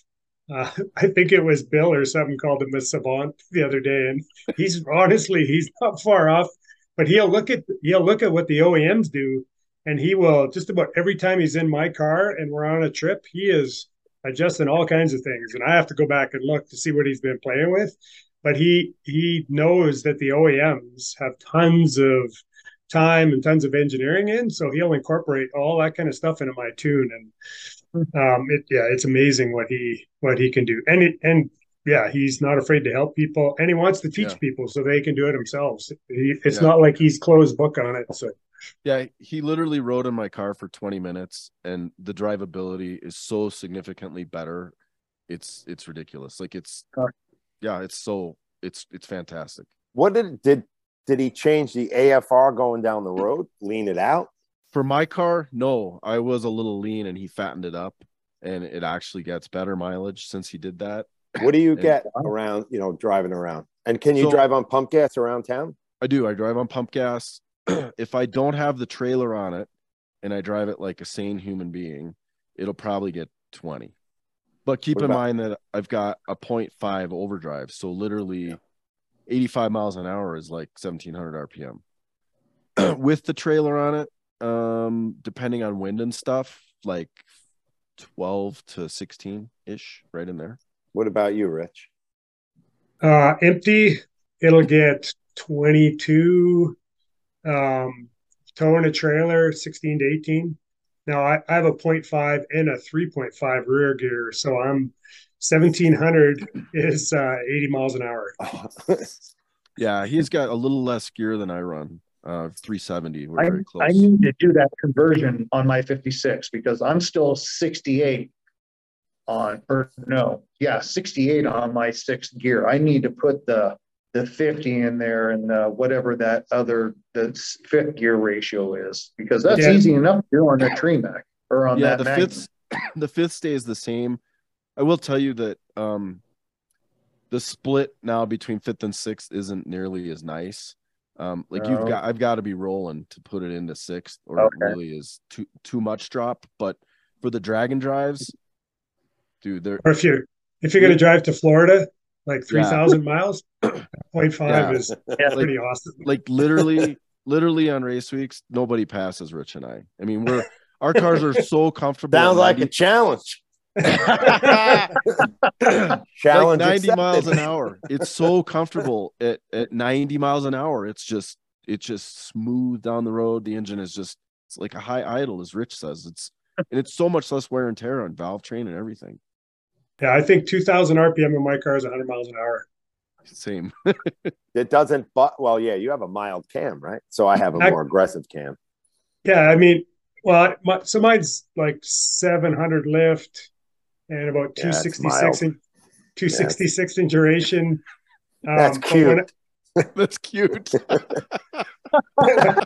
Aw, oh, that's a cam. Uh, but when I put the turbos on it, it was amazing how it like before the turbos, you couldn't cruise that thing below 2200 without it bucking. And yep.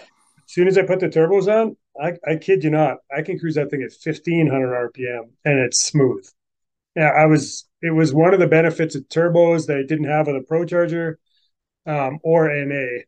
Um, I don't know if it's just the back pressure in the exhaust, but man, it, uh, it just makes that thing so much more streetable. Gets better fuel economy, makes 1500 horsepower. It's like, it's almost stupid. Like it's just Yeah. goofy how much better of a car it made it. But And yours makes 1500 horse on like 16 pounds of boost, right? Or 14? yeah, it's like 14 or 15. It- How big was is wa- the turbo? it's a 94 millimeter turbo. Oof. but And he's uh, got a five it's like a 521 though. It's a big motor. yeah, not as big as Frank's. Mine's just No, cute compared to It's Frank's. just cute. Yeah. Yeah, I got. That's why my- Got to make it up why- somewhere. That's where my that's why my cam's so cute too. That's Little right. motor. That's right. Yeah. Yeah, that And- the bucking thing I went through with Glenn when he uh, definitely when he had the uh, supercharger on his car because I had a gear vendor and he didn't and so he he would want to be at a speed that caused my car to be at 2200 and just surging and that was with a dominator once we went to fuel injection it was much much better Yeah. but it's it's still not a great rpm Yeah. Yeah. so Yep. Yeah. 70 we cruise about 70 to 74 somewhere in that range that's average and i'm like 2600 rpms 27 somewhere in that range but i found out that the car also really likes to be at 3000 like it's so smooth at 3000 Yeah. Hmm. Nice. Nice. Well, and that's the thing. You got yeah you got to know your car, right? exactly. Like, i've never cruised it that high but uh, when we did because now glenn's got like i don't know he's got a 308 in there or something like that. And- he's got so much power he doesn't need any gear. Yeah. now we're, we're able to go now it's just about fuel economy really. It's like hey if we cruise this speed you know we're getting shitty gas mileage. If we go this speed it's much better. Same thing when we drove to florida with our trucks.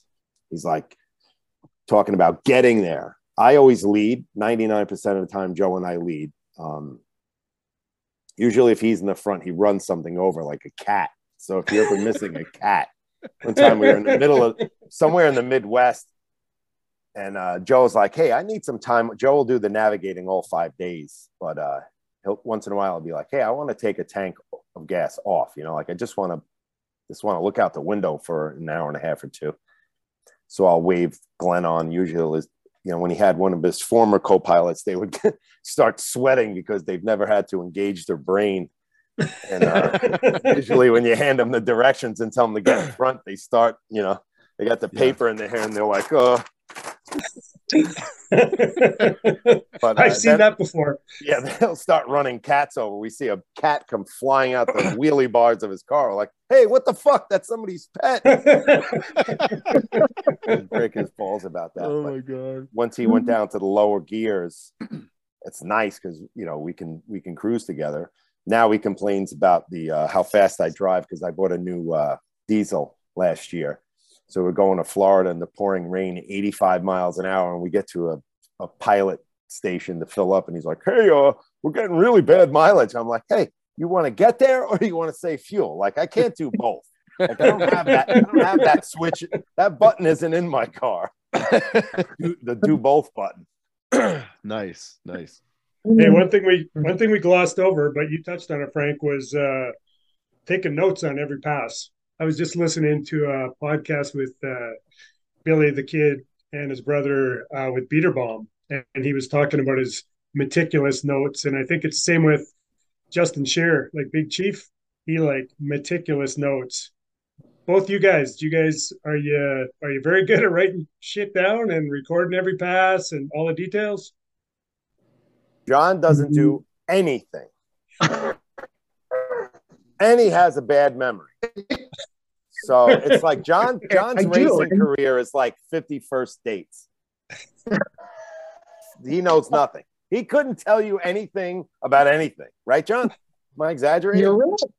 You're right. But I enjoy that aspect of doing that because it takes, I mean, when you think about everything in life where you have to take notes and shit like that, when I go and do that events, it's it's still a vacation for me and I'm having a good time. But you're right, I don't I don't pay attention to that stuff. Well, what did you shift at? Oh, the light came on somewhere around 7,400 RPM. or what did it, what did you launch it at? I go, I don't know, somewhere high. So it's just that's just the way I do that. But could I be more successful? Mm, I think there's a lot to that, taking notes and stuff like that, that would help in that area for sure. How For about you. Frank? Yeah, I, I data log every run. I look at it. Uh, basically looking for problems. Um, now with this new, and that was with the uh, Big Stuff Three, so there there wasn't as much information, uh, and we've added a little bit of technology. We're about to add a little bit more sensors and stuff. There's more things I can look at, and actually, what Mark was doing yesterday, and what um, Darren, my new tuner, was teaching me on drag week was how to look at that information. I really don't know that much about the new system yet. I'm starting to know. Today was about organizing the uh, the information to the year, to the day, you know, the track I was at, which run, number one, number two, number three. Rick Steinke also was talking to me about how he data logs everything. Uh, I take pretty good notes, and we take video of every single run. Um, so we piece together a picture. I've, I've basically been chasing um, traction. That's been my biggest thing, you know, moving the clutch around. I was pretty lax about a lot of that stuff about the clutch. I backed into the clutch tune up a different way than most people do. I had talked to Ram about it. So I didn't want to get under the car because I have to change all four tires at the track. Um, and to do that in my car, I have to drop the springs, the shocks, and the sway bar. Um, Yeah. And and now we have uh, not a sway bar, we have uh, uh, what do you call it? ARB, And I roll bar. anti-roll bar. So it's a lot of work. Um, I spend you, you've seen it. I s- spend a Yeah. fair amount of time under the car. The, the car has to be very high in the air. The springs have to come down. Everything comes down.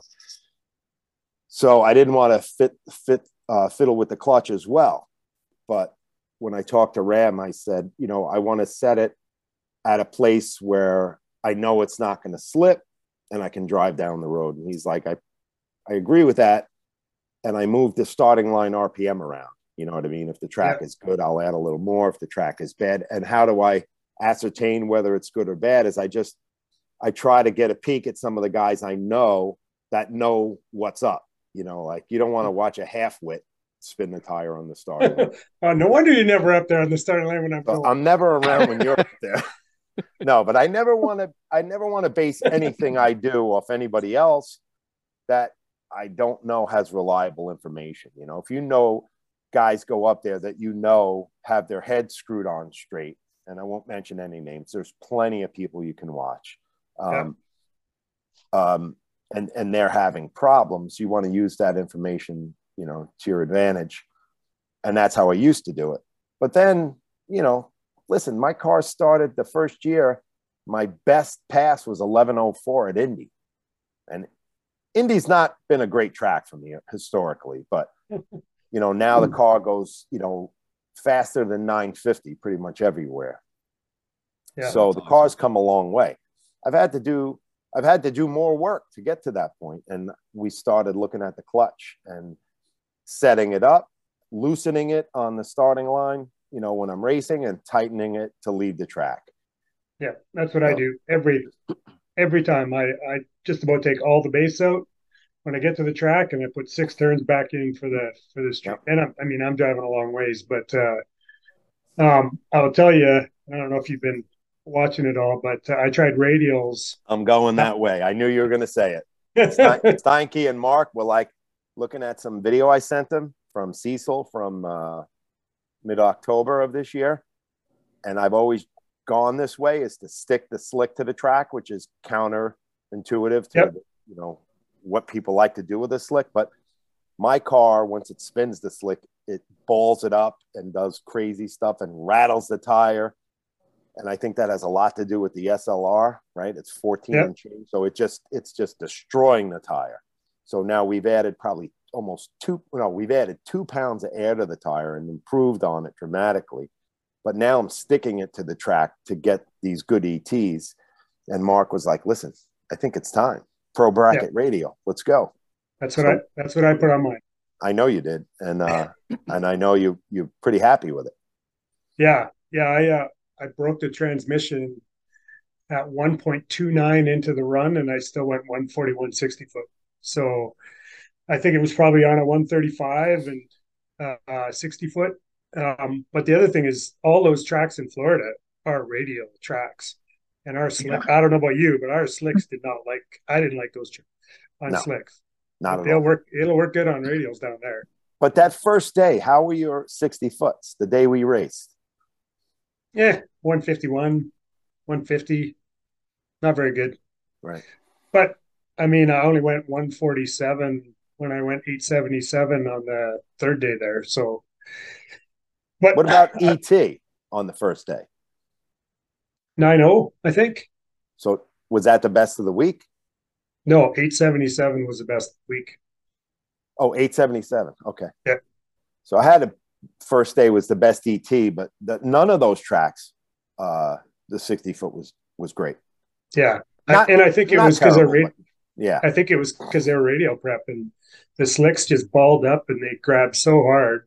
Um, yeah, Lonnie said that he goes, "You don't want to be on this with that," and I said, yeah. "Yes, I do," but I didn't. he was right. Yeah. yeah, yeah, yeah. So the goal now is to get the car to uh, to hook anywhere. So that's my goal before I start spraying it.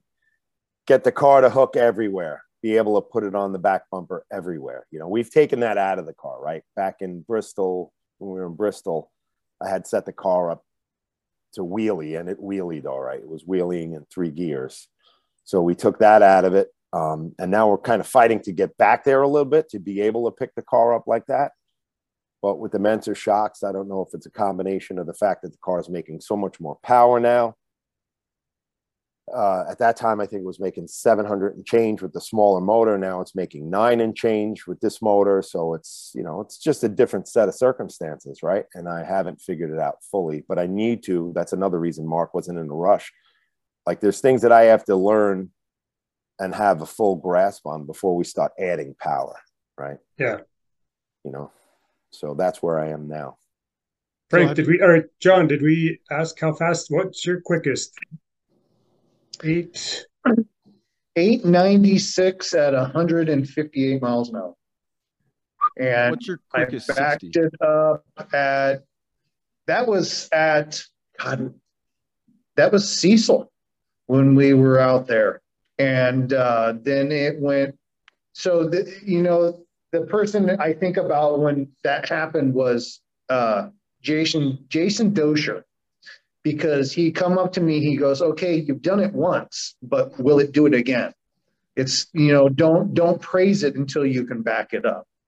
And we took it back to Virginia, and it went in 898 or 897 there, and so you know that was reassuring that the car is capable of doing it. But it, I, I told Frank this while we were, I, I can't, uh, while we were on drag week this year, because that car had gone eights like 15 years ago. And oh. it took 15 years for it to happen again. And I told Frank, when we were on drag week, I said it probably won't do it again for another 10 fucking years. not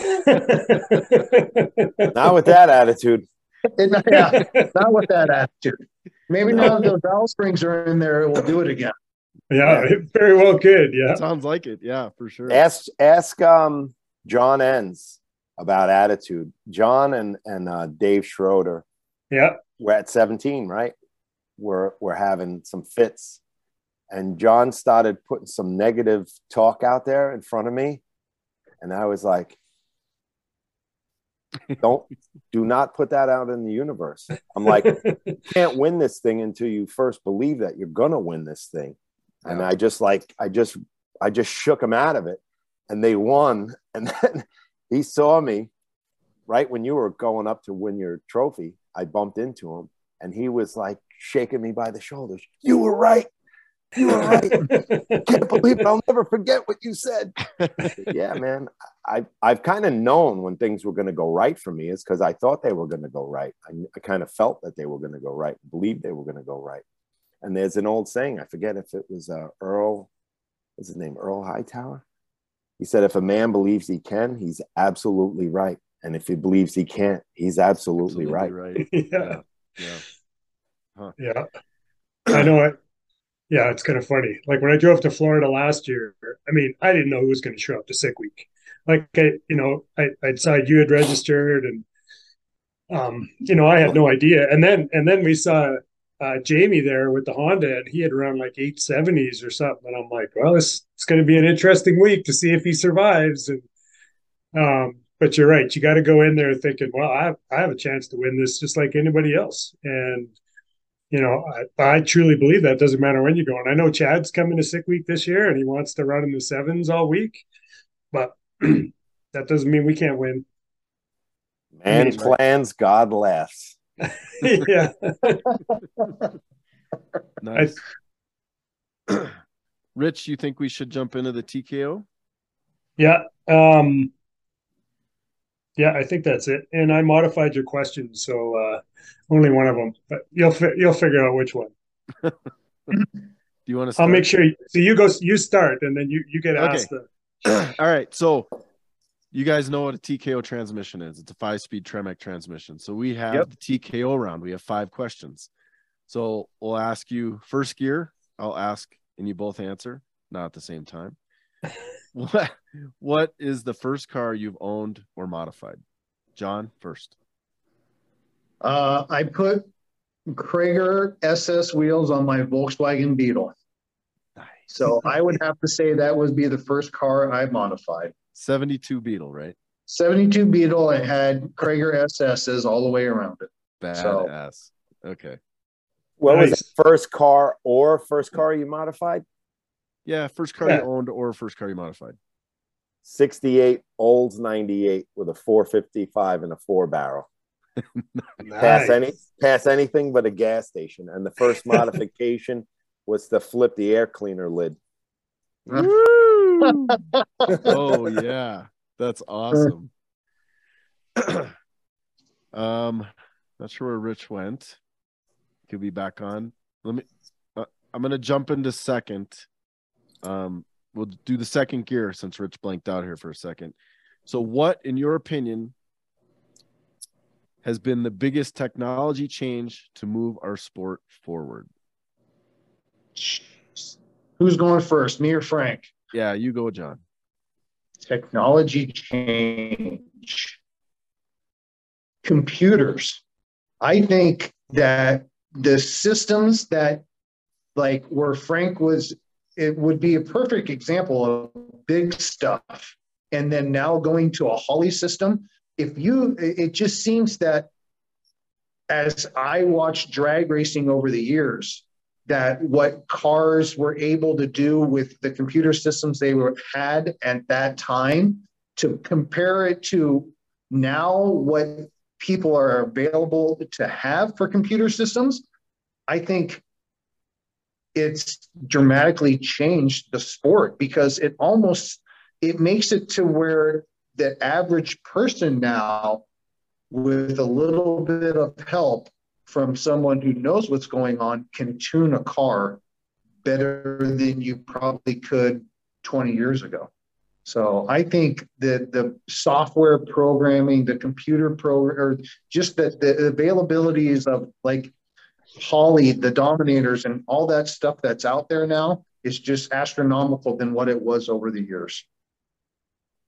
Nice. I like it. Yeah.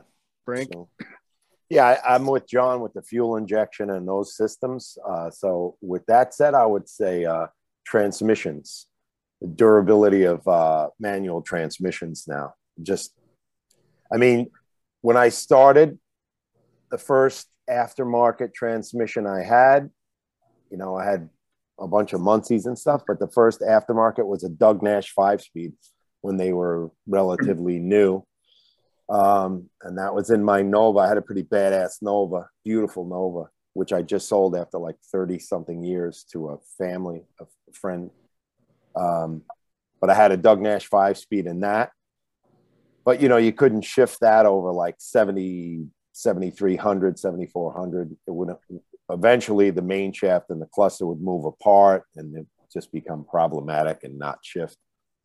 Um, but now, like this GF5R, I mean, I've had this thing for six years, and knock on wood, it's been flawless.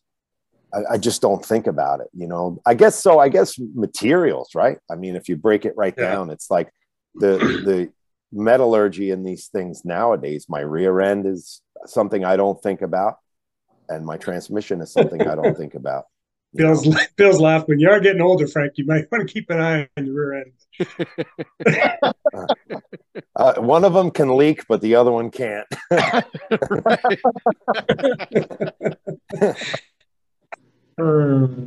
Leaky O-ring affects a lot of things. okay, this is a yeah. Go ahead. Uh, this is a new question. Um, we used and to I ask, like uh, like what it, was your what was your day job? But now, now the question is, uh, if you could spend one day with someone, who would that be, and what would you do? And we're gonna, and we're gonna leave it wide open. You can go back in the past, or it could be tomorrow, wherever you want. Uh, try to not make it sexual. I would I would spend it with my younger self. I would coach my younger self because I've and, I've endured a lot of unnecessary worry through the years. Um, you know, this is kind of plays off that thing. Um, if you could write your younger self a letter, what would it say? And I and I did that um, years ago. You know, wrote the letter to young to my younger self. I started my business when I was 25 years old, so um, there's a lot of worry. You know, I had a, my my daughter was born 31 days later. And I went, I, I pushed all my chips in when I was 25 years old and had a baby on the way. If, you know, that's, that was a big balls moment. Wow. But yeah. it didn't come without a lot of anxiety. so I, it may, it may sound arrogant, but I think it would be, that would probably be knowing what I know now and telling my younger self all this information that I have now about life and about mistakes I've made and about moments that I could have maybe squeezed a little more joy out of them or people I could have spent more quality time with and just having the wisdom I have now, I, I would like to share that with my younger self. As arrogant as that sounds. Um, I may not be much, but I'm all I ever think about. okay, good luck following that up, John. exactly. I'm, I, what was the read? Tell me, this, read the question again. I said, if you could spend one day with somebody, who would that be, and what would you do? I'm staring at him. I would spend it with Frank Romano. Nice. Nice. Great And what, would, choice. and what would you do? Well, what I've learned, Hold, hold him down and make him my bitch now. Let's hope. What I've learned from that guy over the last 10 years, I can remember the first time I met Frank Romano, I was scared of him. I know exactly where it was in Bowling Green. And I was under my car, and you and Glenn and Glenn's co pilot came walking by and offered me help because I had just burnt like a starter wire. I had jacked the car up, and the, the, the battery positive cable runs underneath the K member, and I jacked it up and it arced and it almost caught the fucking car on fire. And you guys were there. But what I've learned over the years about being more spiritual and thinking about things have come from Frank. So, I mean, it's cliche, but the guy, he's a, you're a really good person, and I I take to heart what you have to say to me. I know you cringe what you want, but you've helped me out a lot in the recent years, and you know what I'm talking about.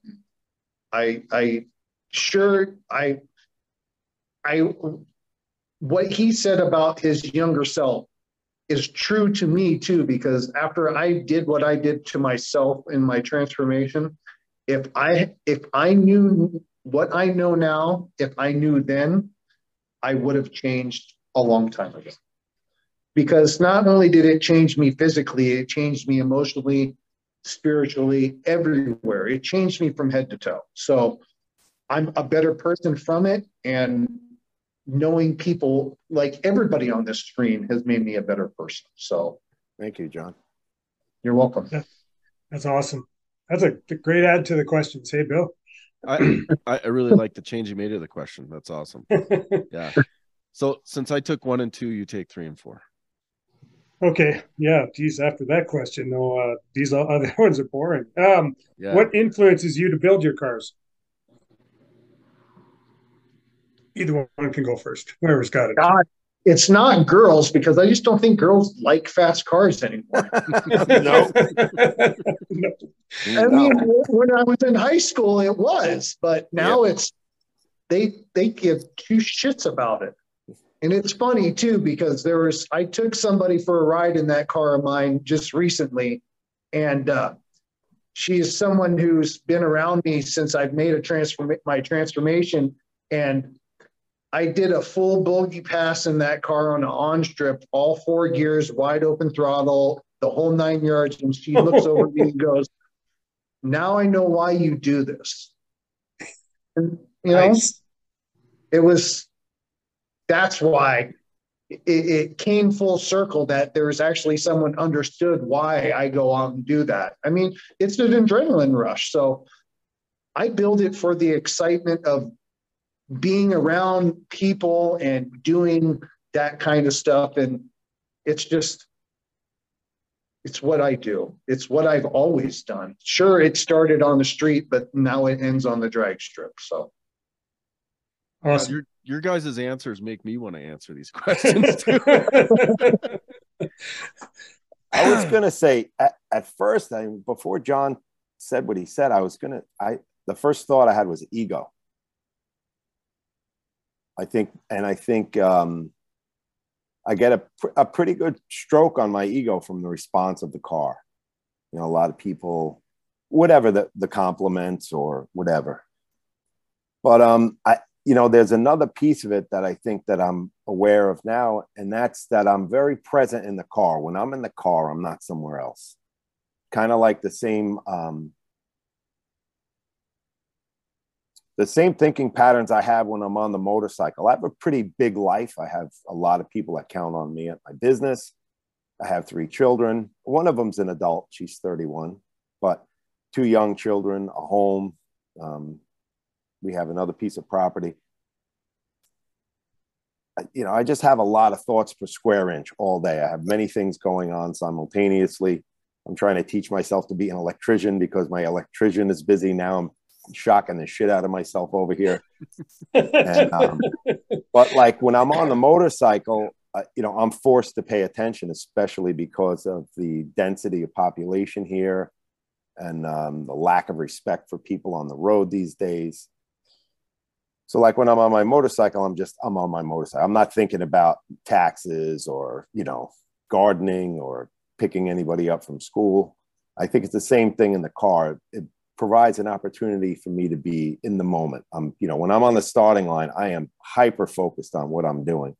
When I'm at the track and I'm trying to be a better version of myself, and I'm like take, like Rich said, taking notes, you know, figuring out why the car did what it did, or celebrating why the, you know, what the car did.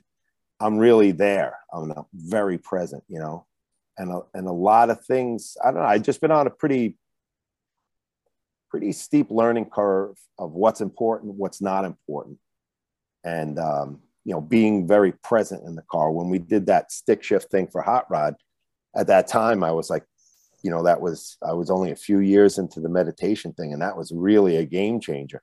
And it's funny, I know a lot of people have come up to me and said that they've utilized that information and that, that has helped them. And uh, yeah, John, you know, like yeah, I double boat people all the time now. No, that's not what you meant. Apparently, you're not even aware of it. You're so in the moment.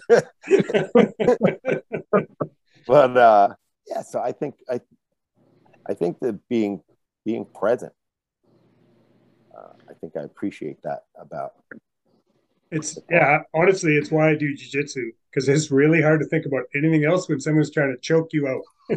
I bet you better be paying attention uh, but honestly, if I go there and I'm exhausted from work and sitting at a desk all day, and then when I'm done, every time I just feel so much better because it's clear it's cleared my mind, not from being just unconscious. Like, just like going to the gym. Yeah, I, exactly. I, exactly. I I leave a different person. I show up one person. I leave some. I leave being somebody else, and that person is. If you come and talk to me after I've worked out,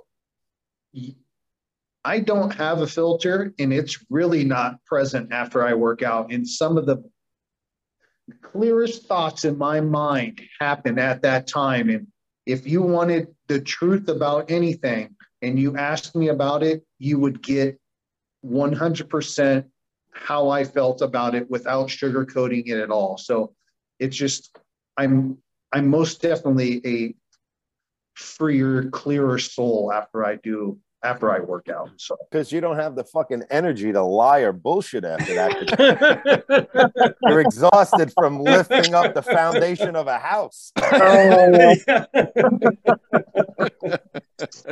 oh, shit! like John, can you help me? You're too fat. You're just too fucking fat. All right, so let's take it into fifth gear. Um, what, in your opinion, is the secret to stick shift racing, drag racing? John. Boy, oh boy, that's you got the you got the trophy, sir. I, yes, what do you mean? We've all had the trophy. You so I, I have it now. Not this guy. I haven't had it. Get to work. Secret to stick shift racing. I'd have to say my secret's different than all the people on this on this this Zoom call right now. My secret has never been my secret is fix don't fix it until it's broken. Do nothing. Do nothing. Do nothing. Do wait. I, I uh, would have fixed those belt springs once they were broken. secret to stick shift racing. Good good parts. Yeah. Good spend the money on the good stuff. It's no fun to be broken. Well, I think if you don't spend the money on the good parts, you're gonna spend it twice, and you'll end up spending twice as much. Yeah, yeah. There, there's more than one secret, right? Like, yeah, there oh, yeah, there is. Yeah, there's there, lots. There's there's so many, right? But yeah, you, you know my my secret to making a, a stock T56 Magnum last over ten years is the horn from a unicorn. I shave it and I put it in the fluid. I believe that. I believe. That. Yeah, I do believe that. Yeah. Now, okay, both got... Bill and Rich, you guys both have T56 Magnums, but they've been modified by G-force. Correct. Their face. What's been modified? Now, now it's my turn to ask a few questions. I want to, I want to get something out of this.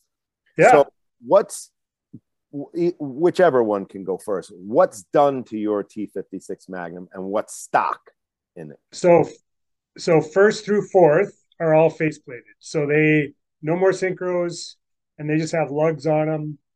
Um, now they're not straight cut gears like yours are. There's, um, but G-Force does build their own gear set, so they're a little beefier. It has a little less twist than the stock ones, so it's a touch noisier, but it's it does that for strength. And then uh, fifth and sixth gear are stock. Um, the clutch forks uh, on the G-Force one, um, the the three four was a billet steel one, and uh, mine was my uh, one two um, was stock, but I just broke it, so now I have a Tick Performance one in it, so I don't break it. Um, and I think I think that's it. So the main shaft is stock. Uh, the counter shaft is aftermarket, and the input shaft, which is fourth gear, it's it's it's G forces as well. Uh, I, I think- no main shaft is not. It's a G-force part two. Uh, in the old one, it was, but in these ones, it's actually, as far as I understand, Bill, I think that the main shaft is is uh, stock in the in the Magnums, but it wasn't in the T fifty sixes. Oh, okay.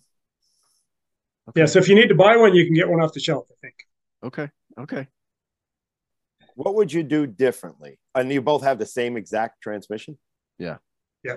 It's like a, a part number for G Force. The modification is whatever. This yeah, is they level two T56 Magnum or whatever. Uh, yeah, G-force doesn't sell them like that. It's like this box or not. I don't even think they sell stock ones. Like this is the one you get. Yeah, this is the they used to what they used to do is take a T fifty six gear set um, and faceplate and do all that kind of stuff and put it in a Magnum case, and then myself, Bill, uh, Cletus, there's about ten that they put out there to try that were actually G force gear sizes because they were a little bigger. Because I did break the other one, um, and so yeah, that's what they sell now. Is they sell this new version that Bill and I are running. Oh, and, and I wouldn't change anything actually. Yeah, Like and and to add to it, we have a Tick makes a billet front cover Oh, for right. it.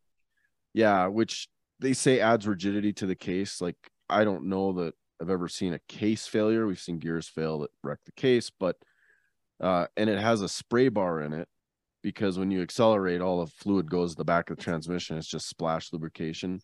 So with a pump, then that spray bar sprays uh, second, third, and fourth gear, and because without that, you end up burning up the cluster. What starts that? What is that powered 24 7 when the car is running? No, that's a good question. So, like, I have a Holley also, and uh, mine is set to come on at 3,500 RPM. And I think So Rich not when you're driving down the road. well, if you're driving No. 3,500 RPM down the road. Not when you're Which is- doing 1100 RPMs to go 88 miles an hour. That's correct. No, it's no going down the road. It's not. But like when I'm on the two step on the starting line, it's on. So it's actually running before, you know, because I, you know, launch 4,500, 5,000, something like that. So it's on. Yeah. You this is where hook. Frank says that's that's cute. Yeah. That's, and hey, guys, laughing right now at, at your cam. Uh, you know, it's all right. It's like mine, mine's even mine's even smaller, and it's a Yeah. hydraulic. yeah, I think you told me that at Midwest, and I was like, oh man. yeah, I wasn't on a hydraulic then, but I am now. You know, my engine builder a few years ago, I, I happened to be by a shop one day and they would, I could see he was frustrated. And I said, what's up? And he's like, man, we have, we have more problems with hydraulic lifters right now than we do with solids. It's like we more people are having trouble keeping the hydraulic lifters in their cars Interesting. than solids. Yeah. All right. What else? Okay. So there's nothing you wouldn't, there's not another transmission out there that you would buy. No. No, Do that you carry spares, either of you? Of Parts. course they Yeah. do. I, I I I do not, but I do carry spare parts. And Rich, Yeah. And you know how to fix it. yeah, yeah. Yeah, I I uh last time I went to Florida, I didn't carry a spare transmission, but I had pretty much a full gear set. I love what John said about, about you. By the way, your dad, I mean, just seeing the guy and talking with him, and I, I just have this, I have a real affection for older people. You know, my grandmother was like my favorite person, taught me. I, I listened to her the most about life lessons, and she never put them in, in, in any kind of preachy way. But and and as a, I have a lot of affection for your dad, the way he and, and for you for bringing him with you. I think it's super cool and admirable. But John and I were not far from you when you were under the tree over there uh, yeah. at Bradenton. And, uh, and John goes, I said something about you being there. He goes, Yeah, I saw him. He's, he's over there loading his entire life back into the trunk of it. I was dying. like when you unload your car, you're like a gypsy. You got that shit spread out over an acre. it's a yard sale. Yeah, a yard yeah. sale going on. It's like a yard sale. He's loading his entire life into the trunk of his car. Oh, it's pretty. Yeah. yeah.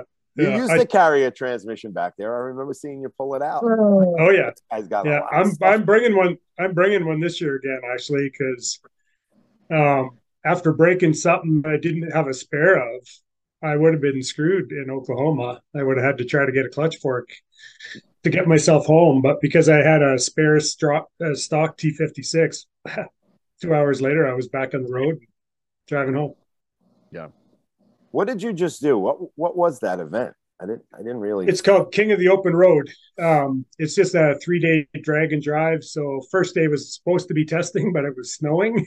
Second day, second day was uh, a 200 mile drive in Oklahoma. Uh, was beautiful through the, yeah, it was just amazing, the drive. And then it was supposed to be a couple of test passes on the Saturday to qualify, and then another test pass on Sunday, and then eliminations. And, uh, and then, yeah, I drove home uh, 1,800 miles in a, through a snowstorm. And, I saw that.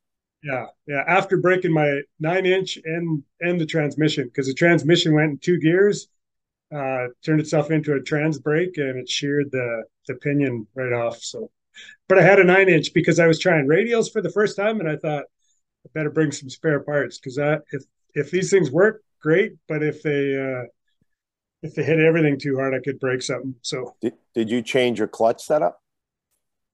Um, actually, I had, or anything? I had it. I had. I have two clutches. I have a 11 inch uh, six finger from Kale, and I have a dual eight inch, same as Grubworm was running when he went 661. And I, I couldn't figure out how to get to work, but it was just a bit of my education and maybe my communication with Rob Youngblood. But uh, once I threw some counterweight on that, um, yeah, like I said, I think the first the first launch I I had with the new clutch was a 141 and second one was a 144. And then when I broke, I'm pretty sure it was. So yeah, it's slipping a lot more. The curve looks different than the other clutch. Where does it grab? Uh, it it actually it wasn't grabbing at one at all. Was, at 1.3, no, but it was excel, it was grabbing and pulling hard. It just had it locked up. Um, so I'm assuming, I'm hoping that it's going to lock up at like 1.35 or something. But the old clutch was um was locking up at 0.7 into the run. Like the 11 inch single, it would lock up at 0.7. And you'd see the curve go, it would slip, slip, slip, and then grab and then take off. So you consider it grabbing when it's parallel with the uh yeah. Yeah. Yeah. I don't have an RPM. Input. Yeah. I don't have Oh, you don't have an input sensor. Yeah. So I'm I'm kind of guessing, but you can tell you can pretty much tell when it's straight lining, you know it's locked up. What about you, Bill? so I run a digital clutch controller, the Bankship Billy. Yeah. So I have a diaphragm clutch, but it's a twin disc sintered iron. It's pretty aggressive. But with that, who's make? Uh, it's a Ram Pro Street. Nine nine thirty or something. Uh, Dual friction or it's sintered iron on both sides. Both discs are sintered iron. It's a ten on both inch. sides. Yep. Okay. Yep. 10 and a half inch. And it's not like that clutch doesn't come that way. So Kale Oh. set it up for me originally. And I've actually put 10 inch discs in it and it works really well too. So Twin 10 and a half. originally, yes, but I tried in Oklahoma. I put twin 10 inch discs in it and it worked fine. So I'm more inclined to go smaller and smaller until Yep. it won't hold. Yep. Um, but then with that, then with the digital clutch controller, I can make adjustments via an app on my phone. I know, I saw that. That slip that thing on the hit. But do you can you see a data log? Do you data log your runs? Yes, oh, of course. Um, And and where where is it grabbing? Where is it locked up with the RPM one to one? Um, well, I can really adjust that with the app, but what I've done is looked at Rich's data log, and I usually slip the clutch for about one second total. Um, and I'm still fine tuning stuff because now, like in Oklahoma, like I had some pretty good settings that worked. Um, but then I started, then I figured out how to use the boost builder. And instead of launching on a pound and a half or two pounds of boost, I was like six or seven pounds. Well, then it was just blowing through the clutch because it was making I don't know a couple hundred horsepower more on the hit. Um, so I need to adjust those settings, but really on the the runs where it's I've had it dialed in previously. When you look at my data log and Rich's, they're almost indiscernible. Like they're very very similar as far as the the way it comes up and slips and then goes right to the gear change. There's absolutely no dip off the two step. It doesn't dip at all. It just slips and goes up. so it's it's a different way to do it. Um, and uh, yeah, yeah. So, but it, it seems to work. Sure. Just got to get it dialed in. John, you would say something? No, I didn't say anything. Who's who's um ECU do you guys have? MS3 Pro? Yeah, I I have an MS3 Pro Evo. Yeah, and I run What a Holley about you? Dominator. Okay. Holley Dominator. Yeah. Stock ECU. Bomo Co. yeah. Laughing, but the guy's going eights with used valve spring, like That's garbage. right. That's right. So And the since most Rich and I, least. since Rich and I both run a T56, it's got sixth gear. So we got the T56 question for you. Um, Oh yeah. I have a did- six speed, Nice, nice. Yes, he five, does. five plus a gear bender. nice, nice. That, that works. Actually, Good point. eight speed. I got first, first over, second, second over, and so on. Nice, nice. So, what advice would you give to someone getting into this sport?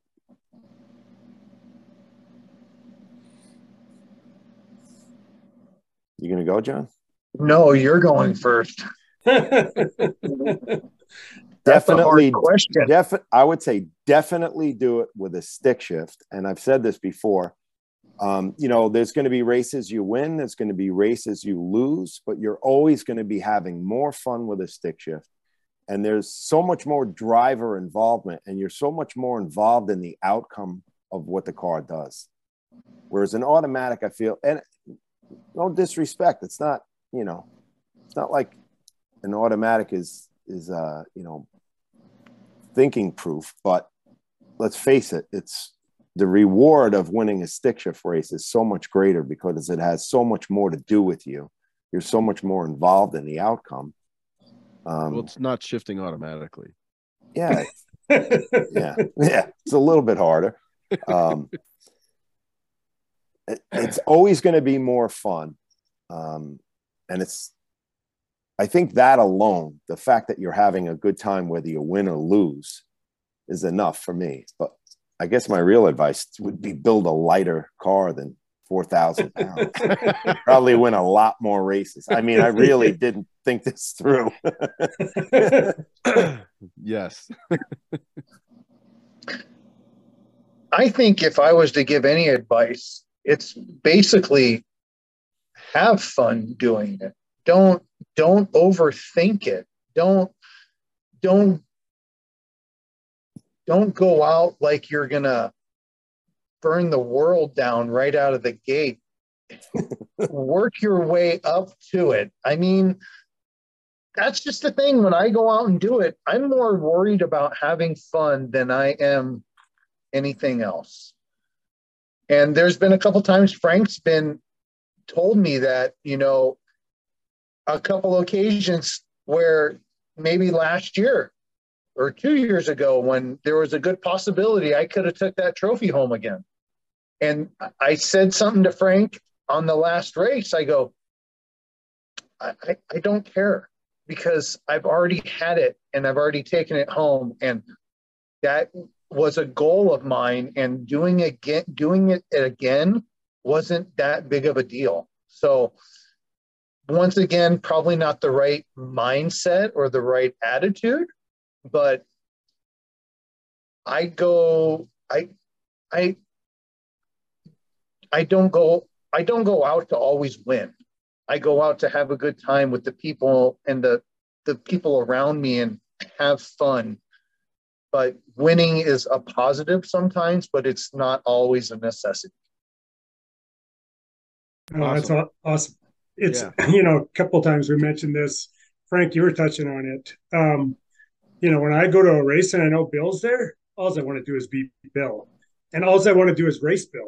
And yeah. half the time, I don't care if I if I beat him on that pass or not. It is so fun when we're at the top of the track, parachutes out, and uh, I, you know, it's just like that was. I drive all the way across the country just to do that. Um, yes, This yes. same thing happened to me this year. I, I I tried to line up with Frank all goddamn fucking week long, and it literally came to Friday, and we were able to get it done because someone said something to the hey, these two guys want to race. Yeah. And you know? Yeah. Look it was that awesome that it was to happen and we got it done. And that's that's all I really wanted to do all week long was yeah, to look, have a race with yeah. Frank. Look at check yeah. out the background picture. yep. Yeah, that's exactly. Great. Like I would have drove all the way across the country awesome. just for that. Yeah, you know, it's funny you mentioned that because I was watching Drag Week and all I was waiting for was you two clowns to line up against each other. and then when I saw it, I'm like, oh, and I, yeah, I think I, yeah, I don't know You're if like, I actually yeah, caught it live stream, but starting line. I red lit. Oh, I was so mad. And I outran him. And he outran me. Yeah. so let me let me give a let me give a huge shoot shout out to Stick Shift Nation and Travis for um, hosting this podcast. Um, you guys, people listening, you can find Clutch Burners podcast on 10 different platforms. YouTube for the uh, video one, you get all this good looking right here. And if you'd like to see uh, the podcast continue and grow, head over to stickracing.com and uh, grab a Stick Shift Nation shirt, hat, or sticker. And you can also get clutch burner stickers. They're live. If you want to back, grab one, go over to stickracing.com. Um, yeah, I think this is probably the longest podcast we've done so far. We're like two and a half hours, almost three hours in. This is awesome. Oh my God. Yeah. yeah. And thank, thank you guys so much for your time. I mean, uh, we, I, I knew this was going to be, going to be a blast. Yeah.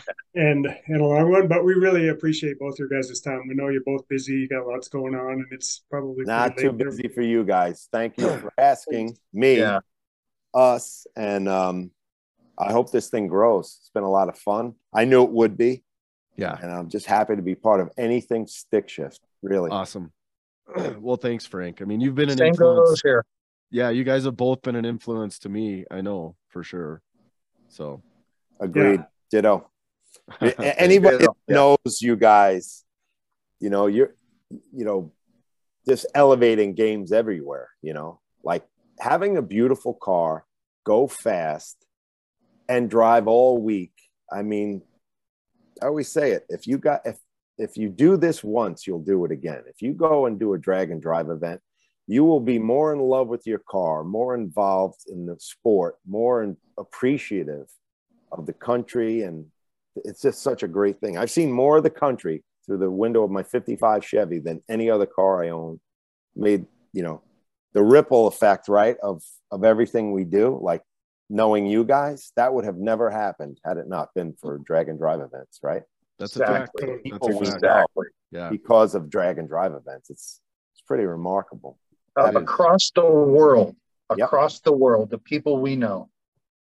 Yes. Yeah. Agreed, hundred percent. I had a good time. Awesome. Thanks. Well, leave you with a on beautiful. Even though I know Bill thinks his face is real pretty, but it ain't prettier than that. it definitely is not. Prettier than that.